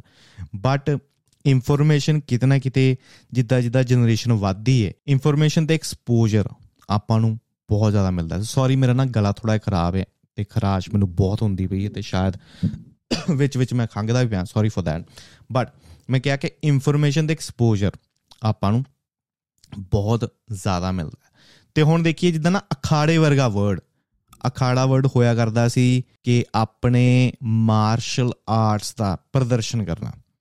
ਜਾਂ ਕਿਤੇ ਨਾ ਕਿਤੇ ਉਹ ਰਿਲੀਜੀਅਸ ਇਵੈਂਟ ਦੇ ਨਾਲ ਅਖਾੜਾ ਕਿਤੇ ਨਾ ਕਿਤੇ ਕਨੈਕਟਡ ਸੀ। ਸੰਸਕ੍ਰਿਤ ਦਾ ਵਰਡ ਹੈ ਅਖਾੜਾ। ਬਟ ਹੁਣ ਅੱਜ ਦੇ ਟਾਈਮ ਅਖਾੜਾ ਦੇਖੀ ਆਪਾਂ ਸਿੰਗਰ ਨੂੰ ਦੇਖਦੇ ਸਿੰਗਰ ਨੂੰ ਦੇਖਦੇ ਆ ਕਿ ਯਾਰ ਉਹ ਸਿੰਗਰ ਦਾ ਸੀ ਅਖਾੜਾ ਲਵਾਇਆ। ਇਹ ਕਿਉਂ ਮੈਂ ਕਿਤੇ ਨਾ ਕਿਤੇ ਮੰਨਦਾ ਕਿ ਜਿੱਦਾਂ ਜਿੱਦਾਂ ਪੰਜਾਬੀ ਗਾਣੇ ਜਾਂ ਮੂਵੀਜ਼ ਵਧਦੇ ਗਏ, ਚੀਜ਼ਾਂ ਬਹੁਤ ਜ਼ਿਆਦਾ ਮਾਡਰਨ ਹੁੰਦੀਆਂ ਗਈਆਂ। ਹੁਣ ਨਾ ਤੁਸੀਂ 10 ਜਾਂ 20 ਸਾਲ ਪਹਿਲਾਂ ਤੁਸੀਂ ਮੂਵੀਜ਼ ਦੀ ਗੱਲ ਕਰੀਏ, ਤੇ ਸ਼ਾਇਦ ਮੇਰੀ ਜਨਰੇਸ਼ਨ ਦੇ ਮੁੰਡੇ ਜਾਂ ਮੇਰੇ ਤੋਂ ਥੋੜੇ ਜੇ 올ਡਰ ਵੀ ਕਹ ਲਈਏ ਜਾਂ ਯੰਗ ਤੇ ਜ਼ਰੂਰ ਰੈਜ਼ੋਨੇਟ ਕਰਨਗੇ ਕਿ 20 ਸਾਲ ਪਹਿਲਾਂ ਨਾ ਕਿ ਅਗਰ ਕਿਸੇ ਕੁੜੀ ਨੂੰ ਦੇਖਣਾ ਜਾਂ ਮੂਵੀਜ਼ ਦੇ ਵਿੱਚ ਕਿਸੇ ਕੁੜੀ ਨੂੰ ਦੇਖਣਾ as was not a big thing ਠੀਕ ਹੈ? ਜਿਹਨੂੰ ਆਪਾਂ ਪੰਜਾਬੀ ਚਿੱਤੜ ਕਹਿ ਲੈਂਦੇ ਆ ਕਿ ਜ਼ਿਆਦਾ ਧਿਆਨ ਉੱਤੇ ਨਹੀਂ ਸੀ ਆਂਦਾ as was not a big thing guys were always looking at the front bit. But ਮੇਰੇ ਕਹਿਣ ਦਾ ਭਾਵ ਇਹੀ ਕਿ what happened? there is a shift in culture ਕਿ ਜੋ ਚੀਜ਼ ਦਾ ਪਤਾ ਵੀ ਨਹੀਂ ਸੀ ਹੁੰਦਾ। ਕਿਉਂਕਿ ਐਕਸਪੋਜ਼ਰ ਇੰਨਾ ਜ਼ਿਆਦਾ ਹੈ ਇਨਫਲੂਐਂਸਰਸ ਇੰਨੇ ਜ਼ਿਆਦਾ ਹੋ ਚੁੱਕੇ ਨੇ ਕਿ ਜਿਮ ਦੀਆਂ ਵੀਡੀਓਜ਼ ਕਹਿ ਲਈਏ ਜਾਂ ਫਿਟ ਚੀਜ਼ ਉਸ ਹਿਸਾਬ ਨਾਲ ਦਿਖਾਈ ਜਾ ਰਹੀ ਹੈ ਕਿ ਉਹ ਚੀਜ਼ ਕਿਤੇ ਨਾ ਕਿਤੇ ਨਾਰਮਲ ਹੋ ਗਈ ਉਹੀ ਆਪਣਾ ਇੱਕ ਕਲਚਰ ਬਣ ਗਿਆ ਤੇ ਪ੍ਰੋਬਬਲੀ ਹੁਣ ਦੁਨੀਆ ਫਿਟਨੈਸ ਦੇ ਵਿੱਚ ਬੜੀ ਹੁੰਦੀ ਪਈ ਹੈ ਮੁੰਡੇ ਵੀ ਕੁੜੀਆਂ ਵੀ ਹੁਣ ਖਾਣਾ ਇਦਾਂ ਦਾ ਹੋ ਗਿਆ ਜਾਂ ਖਾਣਾ ਇੰਨਾ ਮਾੜਾ ਹੋ ਗਿਆ ਕਿ ਫਿਟਨੈਸ ਜਾਂ ਜਿਮ ਜਾਣਾ ਇਜ਼ ਅ ਰਿਕੁਆਇਰਮੈਂਟ ਅਗਰ ਤੁਸੀਂ ਨਹੀਂ ਜਾਂਦੇ, ਤੁਸੀਂ ਆਟੋਮੈਟਿਕਲੀ ਮੋਟੇ ਹੋਵੋਗੇ। ਤੁਹਾਡੇ ਕੋਲ ਜ਼ਿਆਦਾ ਆਪਸ਼ਨ ਨਹੀਂ ਤੇ ਮੁੰਡੇ, ਕੁੜੀਆਂ ਪ੍ਰੋਬਬਲੀ 5 ਜਾਂ 10 ਸਾਲ ਬਾਅਦ ਮੈਨੂੰ ਨਹੀਂ ਲੱਗਦਾ ਕਿ ਕੋਈ ਵੀ ਮੁੰਡਾ ਜਾਂ ਕੁੜੀ ਹੋਣਗੇ। ਜਾਂ 20 ਸਾਲ ਬਾਅਦ ਜਾਂ ਅਗਲੀ ਜਨਰੇਸ਼ਨ ਜਿਹੜੀ ਆਏਗੀ। ਕਿ ਜਿਹੜਾ ਜਿਮ ਨਾ ਜਾਵੇ। ਇਹ ਕਿਤੇ ਨਾ ਕਿਤੇ ਆਪਣੇ ਕਲਚਰ ਦਾ ਹੁਣ ਪਾਰਟ ਬਣ ਗਿਆ। ਤੇ ਅਗਰ ਮੈਂ ਪੰਜਾਬੀ ਕਲਚਰ ਦੀ ਗੱਲ ਕਰਾਂ ਨਾ, ਪੰਜਾਬੀ ਕਲਚਰ ਵੀ ਬਹੁਤ ਜ਼ਿਆਦਾ ਚੇਂਜ ਹੋਇਆ। ਤੇ ਆਈ ਥਿੰਕ ਸਿੰਗਰਸ ਨੇ ਇੱਕ ਬਹੁਤ ਜ਼ਿਆਦਾ ਤਗੜਾ ਪਾਰਟ ਪਲੇ ਕੀਤਾ ਇਹਦੇ ਵਿੱਚ। ਜਿੱਦਾਂ ਪਹਿਲਾ ਮੈਂ ਕਹ ਲਈਏ ਕਿ ਪਹਿਲਾ ਬਹੁਤ ਜ਼ਿਆਦਾ ਫੇਮਸ ਸਿੰਗਰ ਹੋਇਆ। 1980s ਦੇ ਵਿੱਚ ਆਈ ਥਿੰਕ ਮੈਂ ਕਹਾਂਗਾ। ਚਮਕੀਲਾ। ਚਮਕੀਲੇ ਦਾ ਸਭ ਤੋਂ ਪਹਿਲਾ ਗਾਣਾ ਸੀ ਟਕੂ ਤੇ ਟਕੂਆ ਖੜ ਕੇ। ਠੀਕ ਹੈ, ਉਸ ਤੋਂ ਬਾਅਦ ਉਹ ਬੜਾ ਫੇਮਸ ਹੋਇਆ। ਫਿਰ ਉਹਦੇ ਪੁੱਠੇ ਸਿੱਧੇ ਗਾਣੇ ਵੀ ਆਏ। ਠੀਕ ਡਬਲ ਮੀਨਿੰਗ ਆਪਾਂ ਕਹਿ ਲਈਏ। ਫਿਰ ਹਨੀ ਸਿੰਘ, ਉਹਨੇ ਵੀ ਬਹੁਤ ਜ਼ਿਆਦਾ ਗੰਦ ਪਾਇਆ ਸ਼ੁਰੂਆਤ ਦੇ ਵਿੱਚ, ਜੋ ਫੇਮਸ ਹੋਣ ਤੋਂ ਪਹਿਲਾਂ। ਉਤੇ ਬੜੇ ਮਾੜੇ ਗਾਣੇ ਆਏ ਸੀ। ਫਿਰ ਮੂਸੇ ਵਾਲਾ ਆਇਆ, ਗਨ ਕਲਚਰ ਹੋ ਗਿਆ, ਠੀਕ ਹੈ। ਫਿਰ ਦਲਜੀਤ ਸਿੰਘ ਆ ਗਿਆ ਆਪਣਾ, ਦੁਸਾਂਝ ਆ ਗਿਆ, ਠੀਕ ਹੈ। ਇਹਦੇ ਵੀ ਗਾਣੇ ਆਲਰਾਈਟ ਬਟ ਇਹਨਾਂ ਦੇ ਵਿੱਚ ਨਾ ਇੱਕ ਚੀਜ਼ ਤੁਸੀਂ ਦੇਖੋਗੇ ਕਿ ਕੁਝ ਇਦਾਂ ਦੇ ਐਲੀਮੈਂਟਸ ਨੇ ਜੋ ਨਾਰਮਲ ਨਹੀਂ ਹੋਣੇ ਚਾਹੀਦੇ ਬਟ ਇਹ ਕਿਤਨੇ ਕਿਤੇ ਉਹਨੂੰ ਨਾਰਮਲ ਬਣਾਉਂਦੇ ਪਏ ਨੇ। ਹੁਣ ਦਲਜੀਤ ਦਾ ਇੱਕ ਗਾਣਾ ਜੋ ਕੇਸ ਕਿਵੇਂ ਤਰ੍ਹਾਂ ਦੇ ਕੇਸ ਚੱਲਦਾ it's it's not supposed to be normal ਅਗਰ ਕਿਸੇ ਦੇ ਉੱਤੇ ਕੇਸ ਚੱਲਣ ਦਿਆ ਤਾਂ ਇਟਸ ਨਾਟ ਨਾਰਮਲ ਹੁਣ ਤੁਸੀਂ ਆਪਣੀ ਲਾਈਫ ਇਮੇਜਿਨ ਕਰੋ ਕਿ ਇੱਕ ਲਾਈਫ ਹੈ ਜਿੱਥੇ ਤੁਸੀਂ ਫੈਮਿਲੀ 'ਚ ਘਰੇ ਹੁੰਦੇ ਹੋ ਠੀਕ ਹੈ ਤੁਹਾਨੂੰ ਰੋਟੀ ਮਿਲਦੀ ਹੈ ਤੁਹਾਡੇ ਸਾਰੇ ਜਾਣ ਪਛਾਣ ਵਾਲੇ ਤੁਹਾਡਾ ਹਾਲ ਚਾਲ ਪੁੱਛਦੇ ਨੇ ਤੁਹਾਡੀ ਫੈਮਿਲੀ ਤੁਹਾਡਾ ਹਾਲ ਚਾਲ ਪੁੱਛਦੀ ਹੈ ਤੇ ਤੁਹਾਡਾ ਇੱਕ ਨਾ ਇੱਕ ਫੇਵਰਿਟ ਸੀਰੀਅਲ ਹੈ ਤੁਸੀਂ ਇਕੱਠੇ ਬੈਠਦੇ ਹੋ ਸੀਰੀਅਲ ਦੇਖਦੇ ਹੋ ਕਪਿਲ ਸ਼ਰਮਾ ਸ਼ੋਅ ਦੇਖਦੇ ਹੋ there is nothing better than that thinking ਇਹ ਸੋਚਣਾ ਕਿ ਤੁਹਾਡੇ ਦਿਮਾਗ ਦੇ ਉੱਤੇ ਕੋਈ ਟੈਨਸ਼ਨ ਨਹੀਂ। ਤੁਹਾਡੇ ਉੱਤੇ ਕੋਈ ਕੇਸ ਨਹੀਂ ਚੱਲਣ ਦਿਆ। ਠੀਕ ਹੈ? ਤੇ ਮੈਨੂੰ, ਮੇਰਾ ਹੁੰਦਾ ਸੀ ਕਿ ਅਗਰ ਮੈਨੂੰ ਇਹ ਵੀ ਮੇਰੇ ਦਿਮਾਗ 'ਚ ਹੋਣਾ ਨਾ ਕਿ ਯਾਰ ਮੇਰਾ ਹੋਮਵਰਕ ਪਿਆ ਆ ਜਾਂ ਮੇਰੀ ਅਸਾਈਨਮੈਂਟ ਪਈ ਆ, ਉਹੀ ਮੈਨੂੰ ਟਿਕਣ ਨਹੀਂ ਸੀ ਦਿੰਦੀ। ਇਮੇਜਿਨ ਕਰੋ ਕਿਸੇ ਦੇ ਉੱਤੇ ਕੇਸ ਪਿਆ ਹੋਵੇ। How how they ਗੋਣਾ enjoy family time ਉਹ ਆਪਣੇ ਪੀਸ ਕਿੱਦਾਂ ਇੰਜੋਏ ਕਰਨਗੇ? ਕੋਈ ਪੀਸ ਤੁਹਾਡੇ ਤੇ ਕਤਲ ਦਾ ਕੇਸ ਪਿਆ ਹੋਵੇ। ਤੇ do you think you enjoy your life do you think so ਠੀਕ ਹੈ ਤੁਹਾਨੂੰ ਇਹੀ ਪਤਾ ਹੋਵੇ ਕਿ ਯਾਰ ਕੱਲ ਨੂੰ ਪੇਸ਼ੀ ਹੈ do you think you can enjoy your life ਤੇ ਮੈਂ ਕਿਸੇ ਦੇ ਨਾ ਬੜਾ ਇੱਕ ਵਧੀਆ ਕਿਸੇ ਨੂੰ ਸੁਣਦਾ ਪਿਆ ਸੀ ਉਹ ਕਹਿੰਦੇ ਲਾਈਫ ਦੇ ਵਿੱਚ ਹੈਪੀਨੈਸ ਕੀ ਹੈ ਤੇ ਉਹਨੇ ਮੈਨੂੰ ਬੜੀ ਸਿੰਪਲ ਜੇ ਸ਼ਬਦਾਂ ਦੇ ਵਿੱਚ ਕਿਹਾ ਕਿ ਪਹਿਲੀ ਗੱਲ ਤੇ ਤੁਸੀਂ ਫਰਸਟ ਵਰਲਡ ਕੰਟਰੀ 'ਚ ਹੋ ਨਾ ਅਗਰ ਤੁਸੀਂ ਨਹੀਂ ਵੀ ਹੋ ਦੈਟਸ ਫਾਈਨ ਬਟ ਅਗਰ ਤੁਸੀਂ ਹੋ ਇੱਕ ਫਰਸਟ ਵਰਲਡ ਕੰਟਰੀ ਦੇ ਵਿੱਚ, ਉਹ ਤੇ ਸੋਨੇ ਤੇ ਸੁਹਾਗਾ ਹੋ ਗਿਆ। ਫਰਸਟ ਵਰਲਡ ਕੰਟਰੀ ਦੇ ਵਿੱਚ ਤੁਸੀਂ ਆਪਣੇ ਫਰੈਂਡਸ ਨਾਲ ਬੈਠ ਕੇ ਹੱਸ ਸਕਦੇ ਹੋ। ਤੁਹਾਡੇ ਤੇ ਕੋਈ ਕੇਸ ਨਹੀਂ ਪਿਆ ਹੋਇਆ। ਤੁਹਾਡੇ ਤੇ ਕੋਈ ਲੀਗਲ ਆਬਲੀਗੇਸ਼ਨ ਨਹੀਂ ਪਈ ਹੋਈ। ਦੋਸਤਾਂ ਨਾਲ ਬੈਠੇ ਹੋ ਡਰਿੰਕ ਕਰਕੇ ਕਰਦੇ ਪਏ ਹੋ ਜਾਂ ਖਾਣਾ ਖਾਂਦੇ ਪਏ ਹੋ, ਨਾਲ ਤੁਸੀਂ ਮੂਵੀ ਦੇਖਣ ਦੇ ਹੋ, ਤੇ ਹੱਸਣਦੇ ਹੋ ਨਾ, ਤੇ ਤੁਹਾਡੇ ਕੋਲ ਇੱਕ ਜੌਬ ਹੈ ਵਧੀਆ ਜੌਬ ਹੈ ਤੇ ਤੁਹਾਡੇ ਵਿੱਚ, ਤੁਹਾਡੇ ਕੋਲ ਲੈਟਸ ਸੇ 3-4 ਮਹੀਨੇ ਦੀ ਸੇਵਿੰਗ ਤੁਹਾਡੀ ਜੇਬ ਦੇ ਵਿੱਚ ਤੇ ਕੋਈ ਵੱਡਾ ਕਰਜ਼ਾ ਤੁਹਾਡੇ ਸਿਰ ਤੇ ਨਹੀਂ। ਠੀਕ ਹੈ? ਛੋਟੀਆਂ ਛੋਟੀਆਂ ਚੀਜ਼ਾਂ ਨੇ। ਅਗਰ ਇਹ ਨਹੀਂ ਨਾ, ਤੇ ਤੁਸੀਂ ਆਪਣੇ ਫਰੈਂਡ ਨਾਲ ਸੰਦੇ ਹੋ ਫੈਮਿਲੀ ਨਾਲ ਸੰਦੇ ਹੋ that's it that's your life ਠੀਕ ਹੈ? ਬਟ ਜਿੱਦਾਂ ਗਾਣੇ ਦੀ ਮੈਂ ਗੱਲ ਕਰਨ ਦਿਆ ਸੀ ਕਿ ਮਿੱਤਰਾਂ ਦੇ ਕੇਸ ਚੱਲਦੇ ਨਾਲ ਭੰਗੜਾ ਪਾਉਣਾ। ਤੇ ਫਿਰ ਗੰਨਾ ਵਾਲੇ ਗਾਣੇ ਵੀ ਹੋ ਗਏ ਆਪਣੇ। ਠੀਕ ਹੈ? ਤੇ ਇਦਾਂ ਦੀਆਂ ਚੀਜ਼ਾਂ ਦੇ are not supposed to be normal but I think singers ਦੇ ਪਲੇ ਅ ਬਿਗ ਪਾਰਟ ਆਪਣੇ ਕਲਚਰ ਦੇ ਵਿੱਚ। ਤੇ ਉਹ ਚੀਜ਼ਾਂ ਕਿਤੇ ਨਾ ਕਿਤੇ ਆਪਾਂ ਨਾਰਮਲ ਨਾਰਮਲਾਈਜ਼ ਕਰ ਦਿੰਦੇ ਆ ਤੇ ਹੁਣ ਨਾ information we are so vulnerable to information ਕੋਈ ਵੀ ਚੀਜ਼ ਪ੍ਰੋਪਗੈਂਡਾ ਇਹਨੂੰ ਹੀ ਕਹਿੰਦੇ ਆ, ਕਿਉਂਕਿ ਕੋਈ ਵੀ ਚੀਜ਼ ਅਗਰ ਤੁਸੀਂ ਰਿਪੀਟ ਤੇ ਸੁਣਦੇ ਹੋ ਨਾ, ਤੇ ਤੁਸੀਂ ਉਹਨੂੰ ਮੰਨਣ ਲੱਪੋਗੇ ਕਹਿੰਦੇ ਨੇ ਕਿ ਤਿੰਨ ਤਰ੍ਹਾਂ ਦੇ ਸੱਚ ਹੁੰਦੇ ਨੇ ਆਬਜੈਕਟਿਵ ਸਬਜੈਕਟਿਵ ਤੇ ਪੋਲਿਟੀਕਲ ਠੀਕ ਹੈ ਕਿ ਤੁਹਾਡਾ ਪਰਸਨਲ ਟਰੂਥ ਹੋ ਗਿਆ ਕਿ ਮੈਂ ਆ ਰੱਬ ਨੂੰ ਮੰਨਦਾ ਵਾਂ। ਉਹ ਤੁਹਾਡਾ ਪਰਸਨਲ ਟਰੂਥ ਹੈ। ਫਿਰ ਇੱਕ ਸਾਇੰਟਿਫਿਕ ਟਰੂਥ ਹੋ ਗਿਆ ਕਿ ਯਾਰ ਐਟਮ ਹੈ ਕੰਪਾਊਂਡ ਹੈ ਤੇ ਇਹ ਕੈਮੀਕਲਸ ਨੇ, ਉਹ ਸੱਚ ਹੋ ਗਿਆ। ਫਿਰ ਤੁਸੀਂ ਪੋਲਿਟੀਕਲ ਸੱਚ ਕਹਿ ਲਓ ਕਿ ਕੋਈ ਵੀ ਚੀਜ਼ ਨੂੰ ਤੁਸੀਂ ਰਿਪੀਟ ਕਰੀ ਜਾਓ ਨਾ ਪ੍ਰੋਪਗੈਂਡਾ ਕਹਿ ਲਈਏ, ਕਿ ਕੋਈ ਵੀ ਚੀਜ਼ ਨੂੰ ਰਿਪੀਟ ਕਰੋ, ਉਹ ਤੁਹਾਡਾ ਸੱਚ ਬਣ ਜਾਂਦੀ ਹੈ। ਅਗਰ ਕੋਈ ਖਾਲਿਸਤਾਨ ਨੂੰ ਸਪੋਰਟ ਕਰਦਾ ਨਾ ਫੋਰ ਐਗਜ਼ਾਮਪਲ ਤੇ ਉਹ ਖਾਲਿਸਤਾਨ ਦੀਆਂ ਹੀ ਵੀਡੀਓ ਸਾਰੀ ਦਿਨ ਦੇਖੀ ਜਾਏਗਾ ਨਾ, ਉਹਨੇ ਕਹਣਾ ਕਿ ਹਾਂ ਯਾਰ, ਇਹ ਸਾਈਡ ਸਹੀ ਹੈ। ਤੇ ਅਗਰ ਕੋਈ ਐਂਟੀ ਖਾਲਿਸਤਾਨ ਹੈ, ਉਹ ਹੀ ਵੀਡੀਓ ਦੇਖੀ ਜਾਏਗਾ, ਉਹਨੇ ਕਹਣਾ ਹਾਂ ਯਾਰ ਆ ਸੱਚ ਹੈ। ਠੀਕ ਹੈ, ਤੇ ਇਸ ਲਈ ਕੋਈ ਵੀ ਚੀਜ਼ ਦੇ ਉੱਤੇ ਜਦੋਂ ਐਕਸਪੋਜ਼ਰ ਬਹੁਤ ਜ਼ਿਆਦਾ ਹੋ ਜਾਂਦਾ ਨਾ, ਕਿ ਮਿੱਤਰਾਂ ਦੇ ਕੇਸ ਚੱਲਦਾ, ਇਦਾਂ ਦੇ ਗਾਣੇ ਜਦੋਂ ਬਹੁਤ ਜ਼ਿਆਦਾ ਹੀ ਹੋ ਜਾਂਦੇ ਨੇ ਨਾ, ਉਹ ਤੁਹਾਡਾ ਸੱਚ ਬਣ ਜਾਂਦਾ। ਤੁਸੀਂ ਫਿਰ ਉਹ ਨਾਰਮਲ ਚੀਜ਼ ਲੈਂਦੇ ਹੋ। ਤੇ ਰੀਸੈਂਟਲੀ ਦਲਜੀਤ ਦੋਸਾਂਝ ਦੀ ਜੋ ਵੀਡੀਓ ਮੈਂ ਦੇਖਣ ਦੇ ਕਿ ਇੱਕ ਹੱਥ ਦਾ ਸਾਈਨ ਬਣਾਇਆ ਗਿਆ। ਇਲੂਮਨਾਟੀ ਕੇ ਮੁੰਡਾ ਨਾ ਇਲੂਮਨਾਟੀ ਦੇ ਵਿੱਚ ਭਰਤੀ ਹੋ ਗਿਆ। ਤੇ ਸ਼ਾਇਦ ਨਵੀਂ ਜਨਰੇਸ਼ਨ ਨੂੰ ਪਤਾ ਹੈ ਇਲੂਮਨਾਟੀ ਦਾ ਤੇ ਪੁਰਾਣੀ ਜਨਰੇਸ਼ਨ ਕਹਿ ਲਈਏ ਕਿ ਮੇਰੇ ਫਾਦਰ ਸਾਹਿਬ ਹੁਰੀ ਜਾਂ ਮੇਰੇ ਦਾਦੇ ਹੁਰੀ ਜਾਂ ਅਰਾਊਂਡ 50s ਦੇ ਜੋ ਹੋਣਗੇ, ਸ਼ਾਇਦ ਉਹਨਾਂ ਨੂੰ ਨਹੀਂ ਪਤਾ। ਕਈ ਕਈ ਮੇਰੇ ਵੀ ਨੇ ਜਨਰੇਸ਼ਨ ਦੇ ਜਿਨ੍ਹਾਂ ਨੂੰ ਇਲੂਮਨਾਟੀ ਦਾ ਨਹੀਂ ਪਤਾ। ਕਿ ਇਲੂਮਨਾਟੀ ਕੀ ਚੀਜ਼ ਹੈ? ਪਹਿਲਾਂ ਤਾਂ ਇਹ ਚੀਜ਼ ਸਮਝੀਏ ਕਿ ਇਲੂਮਨਾਟੀ ਕੀ ਹੈ? ਤੇ ਇਹਨੂੰ ਤੁਸੀਂ ਇਲੂਮਨਾਟੀ ਕਹਿ ਸਕਦੇ ਹੋ ਜਾਂ ਨਹੀਂ ਕਹਿ ਸਕਦੇ। ਕੁਝ ਲੋਕ ਕਹਿੰਦੇ ਨੇ ਕਿ ਯਾਰ ਇਦਾਂ ਦੀ ਸੁਸਾਇਟੀ ਨਹੀਂ ਹੈ। ਇਲੂਮਨਾਟੀ ਆਈ ਥਿੰਕ 1700s ਦੇ ਵਿੱਚ ਸ਼ੁਰੂ ਹੋਈ ਸੀ ਬਟ ਉਹ ਕਿਤੇ ਨਾ ਕਿਤੇ ਖਤਮ ਹੋ ਗਈ ਬਟ ਅਗਰ ਆਪਾਂ ਇਲੂਮਨਾਟੀ ਨਹੀਂ ਵੀ ਕਹਿੰਦੇ, ਆਪਾਂ ਕੋਈ ਹੋਰ ਚੀਜ਼ ਕਹਿ ਲੈਂਦੇ ਆ ਠੀਕ ਹੈ, ਮੇਰੀ ਪਰਸਨਲ ਬਲੀਫ ਹੈ ਪਹਿਲੀ ਗੱਲ ਤੇ, ਕਿ ਗਵਰਨਮੈਂਟ ਸਰਕਾਰਾਂ ਨਹੀਂ ਰਨ ਕਰਦੀ। ਹੁਣ ਦੇਖੋ ਮੋਦੀ ਦੀ ਆਪਾਂ ਗੱਲ ਕਰਦੇ, ਕੀ ਮੋਦੀ ਸਰਕਾਰ ਰਨ ਕਰਨ ਦਿਆ? ਆਈ ਡੋਨਟ ਥਿੰਕ ਸੋ ਜਿਹੜੇ ਬੰਦੇ ਨੂੰ ਨੂੰ ਪੈਸਾ ਦਿੱਤਾ ਪਿਆ ਨਾ ਵੋਟਾਂ ਦੇ ਵਿੱਚ। ਅਡਾਨੀ ਹੋ ਗਿਆ ਜਾਂ ਅੰਬਾਨੀ ਹੋ ਗਿਆ। ਉਹ ਸਾਰੇ ਡਿਸੀਜਨ ਸਾਰੇ ਤਾਂ ਨਹੀਂ ਕਹਿ ਲਈਏ ਕਿ ਉਹ ਕਿਤਨੇ ਕਿਤੇ ਉਹਦੇ ਡਿਸੀਜਨਸ ਨੂੰ ਇਨਫਲੂਐਂਸ ਕਰਦੇ ਨੇ। ਇੱਧਰ ਆ ਜਾਈਏ, ਰਸ਼ੀਆ ਵਾਲਾ ਆ ਜਾਈਏ। ਕੀ ਪੁਤਿਨ ਰਸ਼ੀਆ ਨੂੰ ਰਨ ਕਰਦਾ ਪਿਆ? ਨਹੀਂ ਓਲੀਗਾਰਕ ਰਨ ਕਰਨ ਦੇ ਨੇ। ਅਮਰੀਕਾ ਕੀ ਬਾਈਡਨ ਰਨ ਕਰਨ ਦਿਆ? ਨਹੀਂ, ਉਹਦੇ ਪਿੱਛੇ CIA ਕਹਿ ਲਈਏ ਜਾਂ FBI ਜੋ ਏਜੰਸੀਜ਼ ਨੇ। ਠੀਕ ਹੈ ਕਾਰਪੋਰੇਸ਼ਨ ਵੀ ਹੋ ਸਕਦੀਆਂ ਨੇ।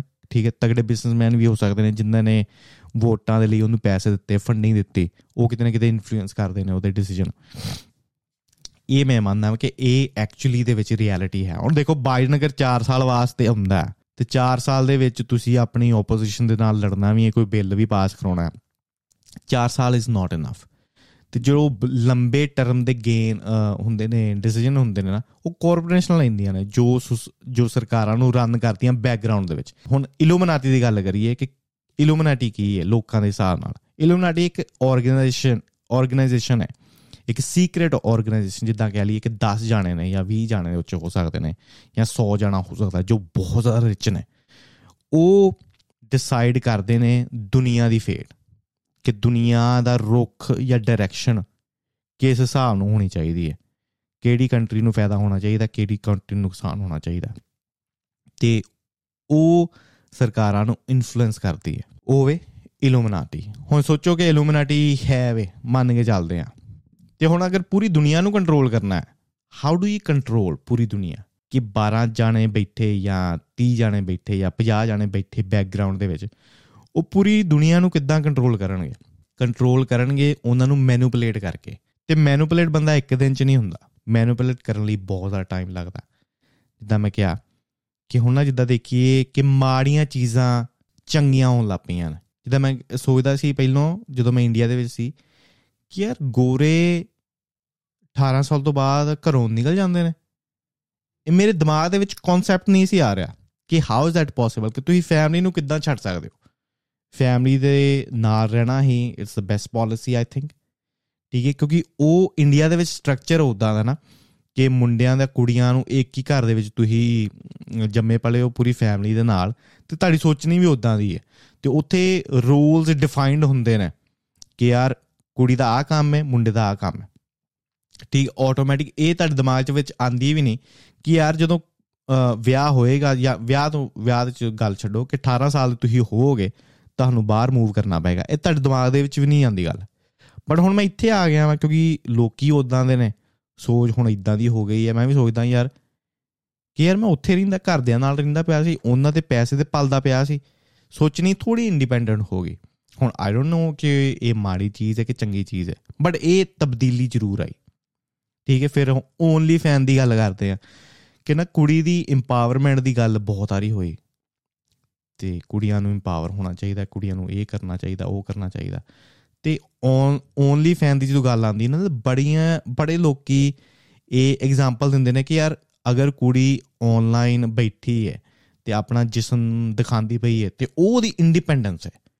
ਉਹ ਉਹਦੀ ਇੰਪਾਵਰਮੈਂਟ ਹੈ। ਕੁੜੀ ਅੱਜ ਦੇ ਟਾਈਮ ਉਹ ਕਰ ਸਕਦੀ ਹੈ, ਜੋ ਪਹਿਲਾਂ ਨਹੀਂ ਸੀ ਕੀਤਾ ਜਾ this is not empowerment this is just just bad ਠੀਕ ਹੈ, ਤੇ ਉਹ ਚੀਜ਼ ਨੂੰ ਵਧੀਆ ਕਰਕੇ ਵੇਚਣਾ ਠੀਕ ਹੈ?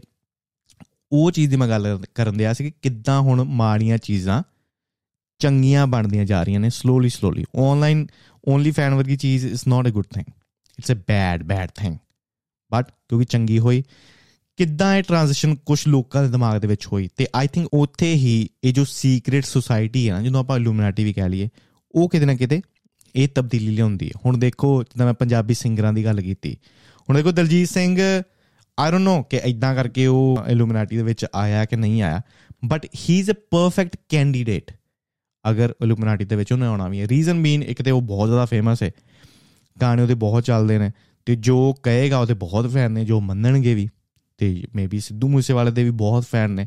ਤੇ ਅਗਰ ਕੋਈ ਗਾਣਾ ਗਾਉਂਦਾ ਸੀ, ਚੰਗਾ ਜਾਂ ਮਾੜਾ, ਉਹਨੂੰ ਹਮੇਸ਼ਾ ਉਹਦੇ ਫੈਨਾਂ ਨੇ ਚੰਗਾ ਹੀ ਕਹਿਣਾ, ਮਾੜਾ ਨਹੀਂ ਕਹੇਗਾ। ਤੇ ਇਦਾਂ ਹੀ ਬੱਬੂ ਮਾਨ ਵੀ ਹੋ ਸਕਦਾ ਕਿ ਉਹਦੇ ਵੀ ਬਹੁਤ ਗਾਣੇ ਨੇ। ਕਿ ਜਦੋਂ ਉਹ ਗਾਉਂਦਾ ਹੈ, ਜਿੱਦਾਂ ਮਰਜ਼ੀ ਗਾਣਾ ਹੋਵੇ, ਜੋ ਬੱਬੂ ਮਾਨ ਦੇ ਫੈਨ ਨੇ, ਉਹ ਬੱਬੂ ਮਾਨ ਦੇ ਫੈਨ ਨੇ। ਠੀਕ ਹੈ? ਤੇ ਇਸ ਲਈ ਇਦਾਂ ਦੀਆਂ ਜੋ ਸ਼ਖਸੀਅਤਾਂ ਹੁੰਦੀਆਂ, ਅਗਰ ਇੱਕ ਕਲਚਰ ਨੂੰ ਇਨਫਲੂਐਂਸ ਕਰਨਾ ਚਾਹਣ ਤੇ ਕਰ ਸਕਦੇ ਨੇ। ਜਿੱਦਾਂ ਨਾ ਕਿਮ ਕਰਦਾਰਸ਼ਨ ਦੀ ਗੱਲ ਕਰੀਏ ਨਾ, ਉਹ ਜੋ ਕਰਦਾਰਸ਼ਨ ਨੇ ਪੂਰੀ ਫੈਮਿਲੀ ਦ ਹੋਲ ਫੈਮਿਲੀ ਕੁੜੀਆਂ ਦੀ ਹੈ ਐਂਡ ਐਵਰੀਬਾਡੀ ਇਜ਼ ਅ ਹੋ ਵਰਡ ਸ਼ਾਇਦ ਤੁਸੀਂ ਸੁਣਿਆ ਹੋਵੇ। ਬਟ ਉਹ ਫੈਮਿਲੀ ਫੇਮਸ ਹੈ ਕੋਜ਼ ਦੇ ਆਰ ਹੋਲਸ ਠੀਕ ਹੈ ਫਿਰ ਉਹਨਾਂ ਨੇ ਕੱਪੜੇ ਇਦਾਂ ਦੇ ਜਾਂ ਬੂਟ ਬਾੜ ਇਦਾਂ ਦੇ ਪਾਣੇ ਨਾ ਜੋ ਮੈਨੂੰ ਪਰਸਨਲੀ ਤਾਂ ਨਹੀਂ ਵਧੀਆ ਲੱਗਦੇ ਬਟ ਕਿਉਂਕਿ ਉਹਨਾਂ ਨੇ ਪਾਇਆ ਤੇ ਉਹ ਬੂਟਾਂ ਦੀ ਸੇਲਸ ਤਾਂ ਨੂੰ ਤੇ ਇਦਾਂ ਦੀ ਚੀਜ਼ਾਂ ਬਹੁਤ ਹੁੰਦੀਆਂ ਨੇ ਜੋ ਇੱਕ ਇਹ ਫਿਗਰਸ ਕਲਚਰ ਕਲਚਰਲ ਫਿਗਰਸ ਇਹ ਕੈਪਚਰ ਕਰਦੇ ਨੇ ਤੇ ਲੋਕਾਂ ਦੀ ਮੈਂਟੈਲਿਟੀ ਜਾਂ ਲੋਕਾਂ ਦੀ ਮੈਂਟੈਲਿਟੀ ਨੂੰ ਮੈਨੂਪੂਲੇਟ ਇਹ ਫਿਗਰਸ ਕਰ ਸਕਦੀਆਂ। ਤੇ ਇਸ ਲਈ Diljit Singh I don't know ਕਿ ਉਹ ਇਲੂਮੀਨਾਟੀ ਦਾ ਮੈਂਬਰ ਹੈ ਕਿ ਨਹੀਂ ਬਟ ਉਹ ਇੱਕ ਪਰਫੈਕਟ ਕੈਂਡੀਡੇਟ ਕੈਂਡੀਡੇਟ ਹੈ। ਤੇ ਇਸ ਸਿੰਗਰ ਦੇ ਥਰੂ ਜਾਂ ਮੂਵੀਜ਼ ਦੇ ਥਰੂ ਜਾਂ ਐਕਟਰਸ ਦੇ ਥਰੂ ਆਈ ਥਿੰਕ ਸੋਸਾਇਟੀ ਨੂੰ ਕਿਤੇ ਨਾ ਕਿਤੇ ਮੈਨੂਪੂਲੇਟ ਕੀਤਾ ਜਾ ਰਿਹਾ। ਤੇ ਇਹ ਇੱਕ ਪਾਰਟ ਹੋ ਸਕਦਾ ਹੈ ਵਰਲਡ ਵਾਰ ਦਾ। ਤੇ ਫਿਰ ਨਾ ਕਦੀ ਕਦੀ ਮੈਂ ਸੋਸ਼ਲ ਮੀਡੀਆ ਉੱਤੇ ਕਲਿੱਪਸ ਦੇਖਦਾ ਹਾਂ ਸ਼ਾਰਟਸ ਪਹਿਲੀ ਗੱਲ ਤੇ ਆਪਣਾ ਦਿਮਾਗ ਹੁਣ ਇੰਨਾ ਜ਼ਿਆਦਾ ਕਹਿ ਲਈਏ ਗਦਾ ਹੋ ਗਿਆ ਕਿ ਅਗਰ ਕੋਈ ਮੈਂ ਬੁੱਕ ਪੜ੍ਹਨਾ ਚਾਹੁੰਦਾ ਵਾਂ ਤੇ ਮੈਂ ਨਹੀਂ ਪੜ੍ਹ ਪਾਉਂਦਾ ਕਿਉਂਕਿ ਅਟੈਂਸ਼ਨ ਸਪੈਨ ਇੰਨਾ ਨਹੀਂ ਰਿਹਾ। ਅਗਰ ਮੈਂ ਕੋਈ ਘੰਟੇ ਦੀ ਵੀਡੀਓ ਦੇਖਣੀ ਹੈ, ਮੈਂ ਨਹੀਂ ਦੇਖ ਪਾਉਂਦਾ।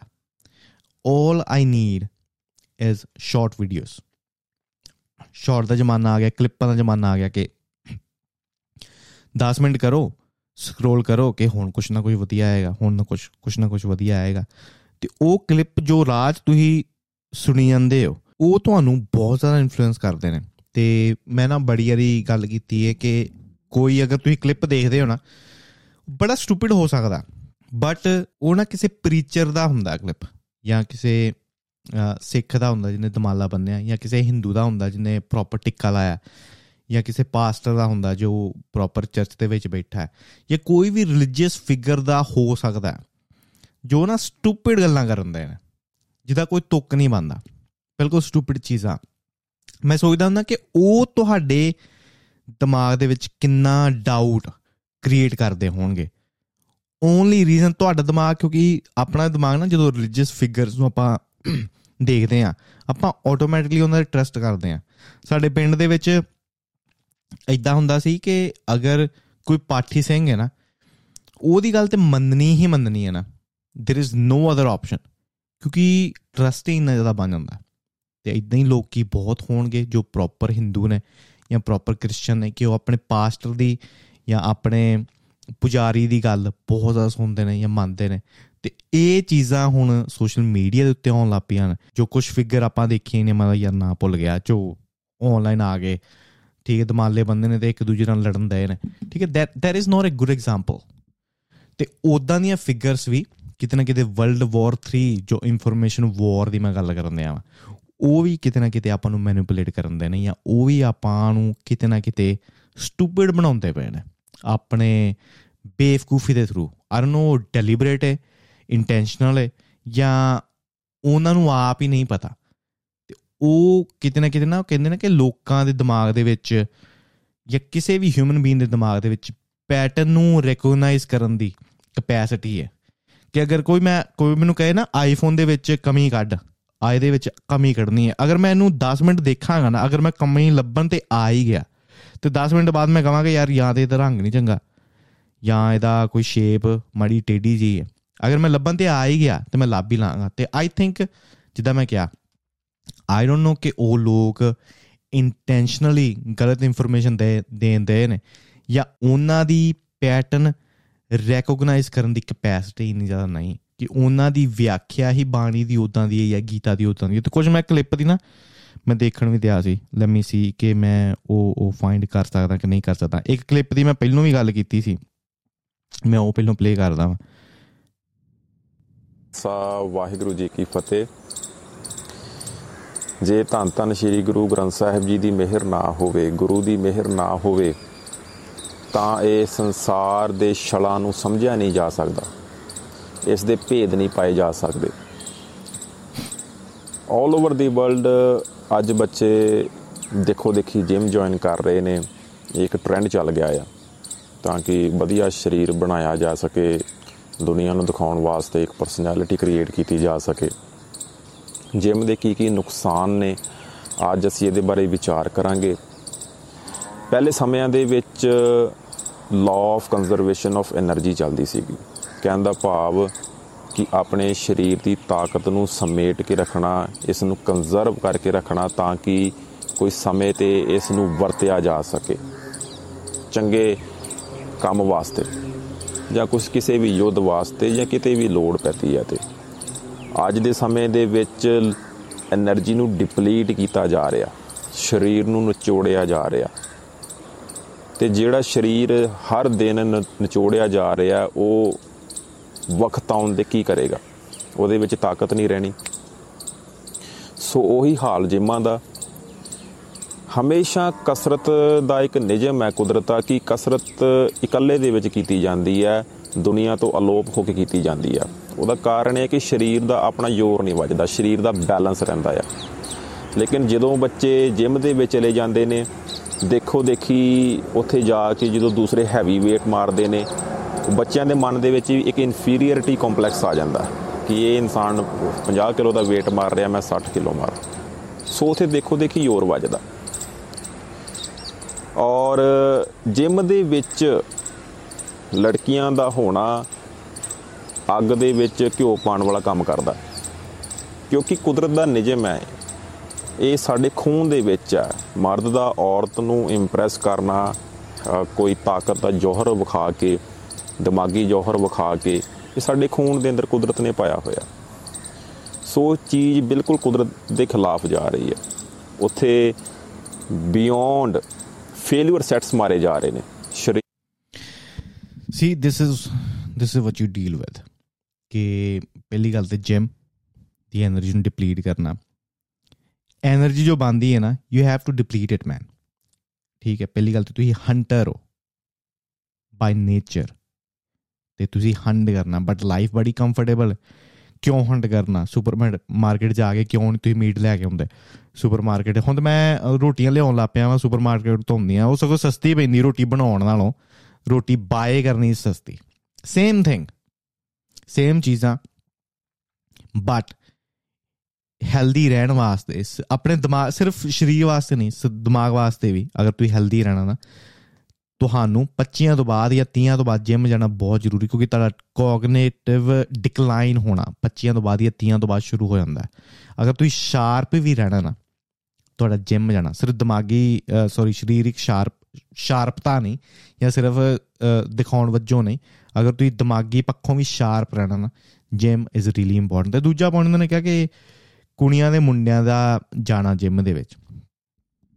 ਹੁਣ ਨਾ ਮੈਂ ਐਗਜ਼ਾਮਪਲ ਲਵਾਂ ਕਿ ਤੁਸੀਂ ਕੋਵਿਡ ਸਕੂਲ ਦੇਖਿਓ ਤੇ ਉਹ ਸਕੂਲ ਦੇਖਿਓ ਜਿੱਥੇ ਮੁੰਡੇ ਹੀ ਹੁੰਦੇ ਨੇ ਜਾਂ ਕੁੜੀਆਂ ਹੀ ਹੁੰਦੀਆਂ ਨੇ ਕੱਲੀਆਂ ਉਹਨਾਂ ਸਟੂਡੈਂਟਸ ਦੇ ਵਿੱਚ ਨਾ, ਉਹਨਾਂ ਦੇ ਬਿਹੇਵੀਅਰ ਦੇ ਵਿੱਚ ਬਹੁਤ ਜ਼ਿਆਦਾ ਚੇਂਜ ਤੁਹਾਨੂੰ ਦਿਖੇਗਾ ਕਿ ਜੋ ਬੱਚੇ ਇੱਕ ਆਪੋਜ਼ਿਟ ਸੈਕਸ ਦੇ ਨਾਲ ਪੜ੍ਹੇ ਨੇ, ਅਗਰ ਮੁੰਡਾ ਕੁੜੀ ਦੇ ਨਾਲ ਪੜ੍ਹਿਆ ਜਾਂ ਕੁੜੀ ਮੁੰਡੇ ਦੇ ਨਾਲ ਪੜ੍ਹੀ ਹੈ ਉਹਨਾਂ ਦਾ ਬਿਹੇਵੀਅਰ ਉਹਨਾਂ ਦੇ ਬੋਲਣ ਦਾ ਤਰੀਕਾ ਬਹੁਤ ਅਲੱਗ ਹੋਏਗਾ। ਰੀਜ਼ਨ ਬੀਨ ਕਿ ਜਦੋਂ ਆਪੋਜ਼ਿਟ ਸੈਕਸ ਤੁਹਾਡੇ ਕੋਲ ਹੈ ਨਾ, ਤੁਹਾਨੂੰ ਇੱਕ ਨਾ ਇੱਕ ਸ਼ਰਮ ਰਹਿੰਦੀ ਹੈ ਜੇ ਤੁਸੀਂ ਬੋਲਣ ਲੱਗੇ ਹੋ ਨਾ ਕੁਝ ਉਲਟਾ, ਉਲਟੀ ਬਕਵਾਸ ਕਰਨ ਲੱਗੇ ਹੋ, ਤੁਹਾਨੂੰ ਹੁੰਦਾ ਕਿ ਯਾਰ ਕੁੜੀ ਕੋਲ ਹੈ। ਤੇ ਉਹ ਇੱਕ ਇੱਕ ਲਿਮਿਟ ਹੋ ਜਾਂਦੀ ਹੈ, ਇੱਕ ਰੈਸਟ੍ਰਿਕਸ਼ਨ ਹੋ ਜਾਂਦੀ ਹੈ। ਠੀਕ ਹੈ? ਇੱਕ ਕੁੜੀਆਂ ਦੇ ਨਾਲ ਡੀਲ ਕਰਨ ਦਾ ਅਦਬ ਆ ਜਾਂਦੀ ਹੈ। ਠੀਕ ਹੈ ਮੈਨਰਸ ਤੁਹਾਡੇ ਬਹੁਤ ਵਧੀਆ ਹੋ ਜਾਂਦੇ ਨੇ, ਤੁਹਾਡੇ ਐਟੀਕੇਟਸ ਆਪੋਜ਼ਿਟ ਸੈਕਸ ਦੇ ਅਰਾਊਂਡ ਹੋਣਾ ਬਹੁਤ ਜ਼ਿਆਦਾ ਵਧੀਆ ਹੋ ਜਾਂਦਾ ਤੇ ਇਹ ਤਬਦੀਲੀ ਹੈ। ਤੇ ਇਸ ਲਈ ਜਿਮ ਅਗਰ ਕੁੜੀ ਹੈ, ਭਾਵੇਂ ਸਕੂਲੇ ਕੁੜੀ ਹੈ ਕਾਲਜ ਕੁੜੀ ਹੈ ਡਸਨਟ ਮੈਟਰ ਅਗਰ ਪ੍ਰੋਬਲਮ ਹੈ ਤੇ ਤੁਹਾਡੇ ਦਿਮਾਗ ਦੇ ਵਿੱਚ ਪ੍ਰੋਬਲਮ ਹੈ। ਠੀਕ ਹੈ, ਅਗਰ ਆਪੋਜ਼ਿਟ ਸੈਕਸ ਹੁਣ ਇੱਥੇ ਜਦੋਂ ਇੰਡੀਆ ਦੇ ਵਿੱਚੋਂ ਨਿਕਲਦੇ ਆ ਆਪਾਂ ਜਦ ਤਾਂ ਹੁਣ ਮੈਂ ਮੈਂ ਵੀ ਪਿੰਡ ਦੇ ਵਿੱਚੋਂ ਆਇਆ ਵਾਂ, ਇੱਥੇ ਕੁੜੀ ਦੇ ਨਾਲ ਗੱਲ ਨਹੀਂ ਹੁੰਦੀ। ਜ਼ਰੂਰੀ ਨਹੀਂ ਕਿ ਕੁੜੀ ਦੇ ਨਾਲ ਇੱਕ ਹੀ ਗੱਲ ਆਉਣੀ ਹੈ ਤੁਹਾਨੂੰ। ਜ਼ਰੂਰੀ ਨਹੀਂ ਕਿ ਕੁੜੀ ਨਾਲ ਗੱਲ ਕਰਨੀ ਹੈ ਤੇ ਬਸ ਚੱਕ ਦੇ ਫੱਟੇ। ਸਿਰਫ ਉਹੀ ਗੱਲ ਨਹੀਂ, ਬੰਦਾ ਨਾਰਮਲੀ ਵੀ ਗੱਲ ਕਰ ਸਕਦਾ ਯਾਰ। ਠੀਕ ਹੈ? ਤੇ ਜਦੋਂ ਆਪਾਂ ਕੁੜੀ ਦੇ ਨਾਲ ਵਰਤੇ ਹੀ ਨਹੀਂ ਕਦੀ ਹਾਊ ਤੁਸੀਂ ਗੱਲ ਕਿੱਦਾਂ ਕਰੋਗੇ ਉਹਨਾਂ ਨਾਲ? ਠੀਕ ਹੈ? ਤੇ ਇੱਕ ਪੁਆਇੰਟ ਹੈ ਹੁਣ ਇਹ ਜਿਹੜਾ ਕਲਿੱਪ ਹੈ ਚੈਨਲ ਦਾ ਨਾਮ ਤਾਂ ਨਹੀਂ ਬੋਲਾਂਗਾ, ਨਾ ਹੀ ਮੈਂ ਬੰਦੇ ਦਾ ਨਾਮ ਬੋਲਾਂਗਾ ਬਟ ਮੈਂ ਦੇਖ ਸਕਦਾ ਕਿ ਦਮਾਲੇ ਦੇ ਵਿੱਚ ਜਾਂ ਪ੍ਰੋਪਰ ਨਿਹੰਗ ਸਿੰਘ ਦੀ ਸੂਰਤ ਦੇ ਵਿੱਚ। ਹੁਣ ਅਗਰ ਕੋਈ ਬੰਦਾ ਦੇਖੇਗਾ ਇਹ ਚੀਜ਼ ਨੂੰ ਤੇ ਆਬਵੀਅਸਲੀ ਫੋਲੋ ਕਰੇਗਾ ਅਗਰ ਬਹੁਤ ਤਗੜਾ ਸਿੱਖੇ ਠੀਕ ਹੈ ਇਹ ਇੱਕ ਚੀਜ਼ ਹੁਣ ਦੂਜੀ ਚੀਜ਼ ਦੂਜਾ ਕਲਿੱਪ ਮੈਂ ਪਲੇ ਕਰਨਾ। I tell you, ਅੰਗਰੇਜ਼ੀ ਦੇ ਵਿੱਚ। let this be on record. If the Silicon Valley decides to use the Ganga Mati, means 20 feet deeper than the water level in Ganga. Ganga, where the water stops and mud starts, 20 feet down. Take that silicon and program. You can create artificial intelligence silicon which listens and manifests thousand times more intensely than the silicon you are using now. ਹੁਣ ਇਹ ਭਾ ਇਹ ਵੇ ਇੱਕ ਹਿੰਦੂ ਭਾ ਤੇ ਇਹਨੇ proper ਟਿੱਕਾ ਲਾਇਆ ਅ, ਮਾਲਾ ਪਾਈ ਹੋਈ ਏ ਅ, ਤੇ ਪ੍ਰੋਪਰ ਹਿੰਦੂ ਦਾ ਬਾਣਾ ਜਿੱਦਾਂ ਜੋ ਵੀ ਹੈ ਪਾਇਆ ਹੋਇਆ ਹੈ। ਹੁਣ ਇਹ ਕਹਿੰਦਾ ਪਿਆ ਬਾਬਾ ਕਿ ਗੰਗਾ ਦੇ ਵਿੱਚ ਜਿਹੜੀ ਥੱਲਿਓਂ ਮਿੱਟੀ ਸ਼ੁਰੂ ਹੁੰਦੀ ਹੈ ਉਹ ਮਿੱਟੀ ਨੂੰ ਪੱਟੋ ਤੇ ਉਹਦੇ ਵਿੱਚ ਜੋ ਸਿਲੀਕਨ ਆਉਂਦਾ ਹੈ, ਉਹਦੇ ਨਾਲ ਤੁਸੀਂ ਆਪਣਾ ਟੈਕ ਟੈਕਨੋਲੋਜੀ ਡਿਜ਼ਾਈਨ ਕਰੋ ਜਾਂ ਆਰਟੀਫੀਸ਼ੀਅਲ ਇੰਟੈਲੀਜੈਂਸ ਡਿਜ਼ਾਈਨ ਕਰੋ ਉਹ ਆਰਟੀਫੀਸ਼ੀਅਲ ਇੰਟੈਲੀਜੈਂਸ ਜੋ ਗੰਗਾ ਦੀ ਮਿੱਟੀ ਦੇ ਨਾਲ ਬਣੀ ਹੈ ਉਹਦੀ ਸਮਰੱਥਾ ਹਜ਼ਾਰ ਟਾਈਮ ਹੋਏਗੀ ਜ਼ਿਆਦਾ ਜੋ ਅੱਜ ਦੀ ਆਰਟੀਫੀਸ਼ੀਅਲ ਇੰਟੈਲੀਜੈਂਸ ਹੈ। ਐਦਾਂ ਦੇ ਸਟੂਪਿਡ ਬੰਦਿਆਂ ਨਾਲ ਤੁਸੀਂ ਡੀਲ ਕਰਨ ਦੇ ਹੋ। ਤੀਜਾ ਕਲਿੱਪ ਮੈਂ ਪਲੇ ਕਰਨਾ ਅਗਰ ਮੈਨੂੰ ਕੱਢ ਲੈਣਾ ਚਾਹੀਦਾ ਸਾਈਡ ਤੇ ਬਟ ਲੈਟ ਮੀ ਸੀ ਬਾ ਬਾ ਬਾ ਹੇਅਰ ਵੀ ਗੋ ਇਹ ਭਾਣਾ ਵਧੀਆ ਗੱਲ ਹੋਈ, ਜਿੰਨੇ ਮੈਨੂੰ ਸੈਂਡ ਕੀਤਾ ਗ੍ਰੇਟ ਗਾਇ ਚੰਦਰਮਾ ਕੋਈ ਧਰਤੀ ਨਹੀਂ ਹੈ ਜਾਂ ਕੋਈ ਪਲੇਟਫਾਰਮ ਨਹੀਂ ਹੈ ਜਿੱਥੇ ਲੈਂਡ ਕੀਤਾ ਜਾ ਸਕਦਾ ਹੈ। ਚੰਦਰਮਾ ਤੇ ਸੂਰਜ ਲਾਈਟ ਦੇ ਸੋਰਸ ਨੇ। ਦੀਪਕ ਨੇ ਦੀਪਕ, ਚਿਰਾਗ ਨੇ ਚਿਰਾਗ। ਹੁਣ ਲੈਂਪ ਦੇ ਉੱਤੇ ਹੈ, ਲਾਈਟ ਦੇ ਉੱਤੇ ਕੋਈ ਲੈਂਡ ਕਰ ਸਕਦਾ ਹੈ ਕੀ? ਕੋਈ ਲੈਂਡ ਥੋੜੀ ਕਰ ਸਕਦਾ ਹੈ। ਲਾਈਟਾਂ ਦੇ ਉੱਤੇ ਪੈਰ ਨਹੀਂ ਰੱਖ ਸਕਦੇ ਤੁਸੀਂ। ਉਹ ਲਾਈਟਾਂ ਨੇ, ਪਲੇਟਫਾਰਮ ਨਹੀਂ ਹੈਗਾ।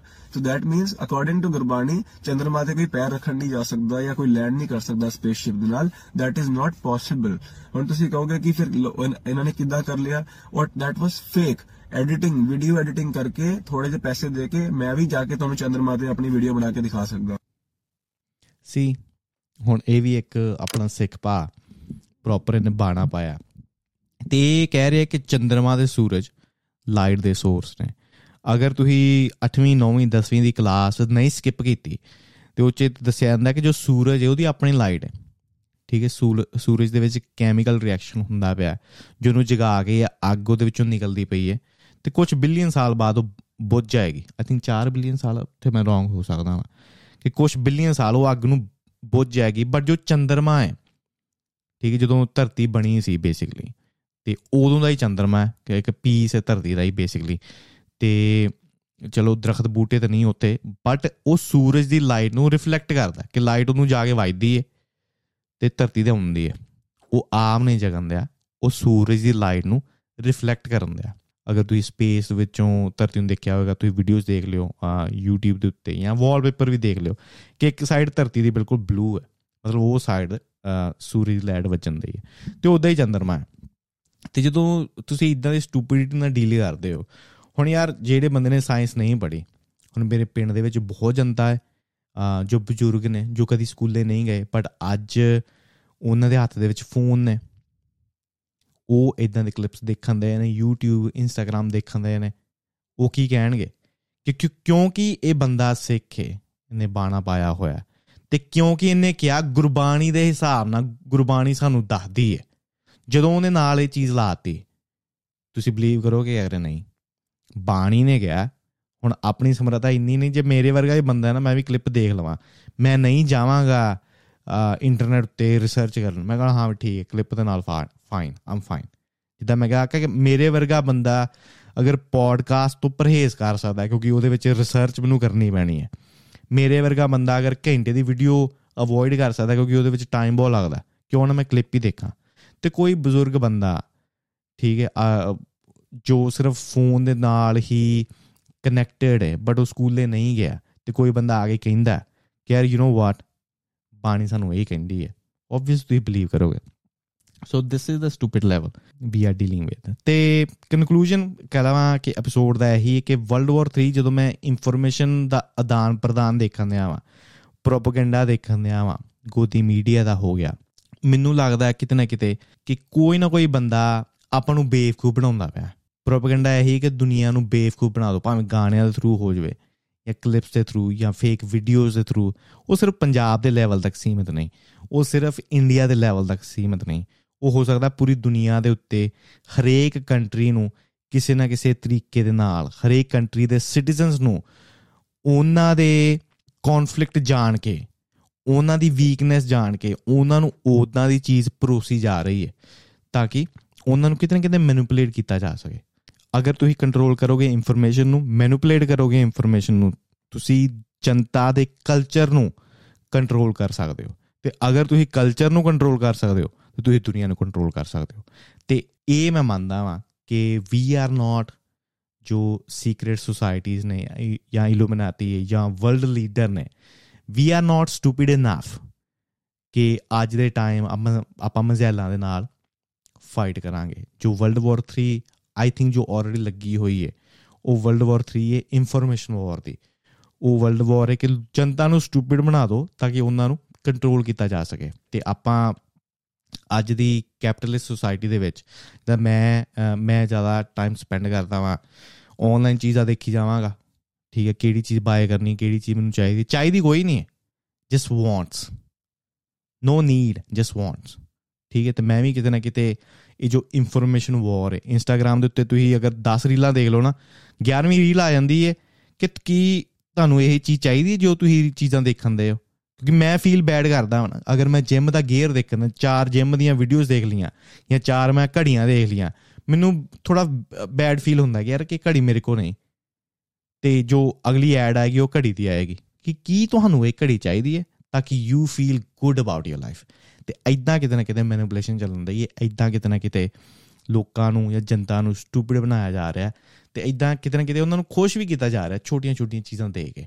ਤੇ ਐਦਾਂ ਮੈਨੀਪੂਲੇਸ਼ਨ ਜਿੱਦਾਂ ਮੈਂ ਕਿਹਾ ਹੁੰਦੀ ਪਈ ਹੈ ਤੇ ਇਹ ਮੈਨੂੰ ਲੱਗਦਾ information war is a world war 3 ਇਹ ਸੀ ਅੱਜ ਦਾ ਐਪੀਸੋਡ ਹੋਪਫੁਲੀ ਸਾਰਿਆਂ ਨੂੰ ਵਧੀਆ ਲੱਗਿਆ ਹੋਵੇਗਾ। ਆਪਾਂ ਇਦਾਂ ਹੀ ਹੋਰ ਗੱਲਾਂ ਪਤਾ ਕਰਦੇ ਰਾਂਗੇ ਸੌਰੀ ਅੱਜ ਮੇਰਾ ਗਲਾ ਥੋੜਾ ਖਰਾਬ ਸੀ ਤੇ ਮੈਂ ਬਹੁਤ ਜ਼ਿਆਦਾ ਰੁਕ ਰੁਕ ਕੇ ਵੀਡੀਓ ਬਣਾਈ ਜਾਂ ਰੁਕ ਰੁਕ ਕੇ ਗੱਲਬਾਤ ਕੀਤੀ ਹੈ ਬਟ ਹੋਪਫੁਲੀ ਨੈਕਸਟ ਪੋਡਕਾਸਟ ਤੱਕ ਸਭ ਸਹੀ ਰਹੇਗਾ। ਤੇ ਇਹ ਸੀ ਅੱਜ ਦਾ ਐਪੀਸੋਡ ਹੁਣ ਮਿਲਦੇ ਆਪਾਂ ਅਗਲੇ ਐਪੀਸੋਡ ਦੇ ਵਿੱਚ। ਮੈਂ, ਤੁਹਾਡਾ ਆਪਣਾ ਕਾਕਾ ਬੱਲੀ। ਨਾਮ ਰਗਨਦੀਪ ਸਿੰਘ ਸਤਿ ਸ਼੍ਰੀ ਅਕਾਲ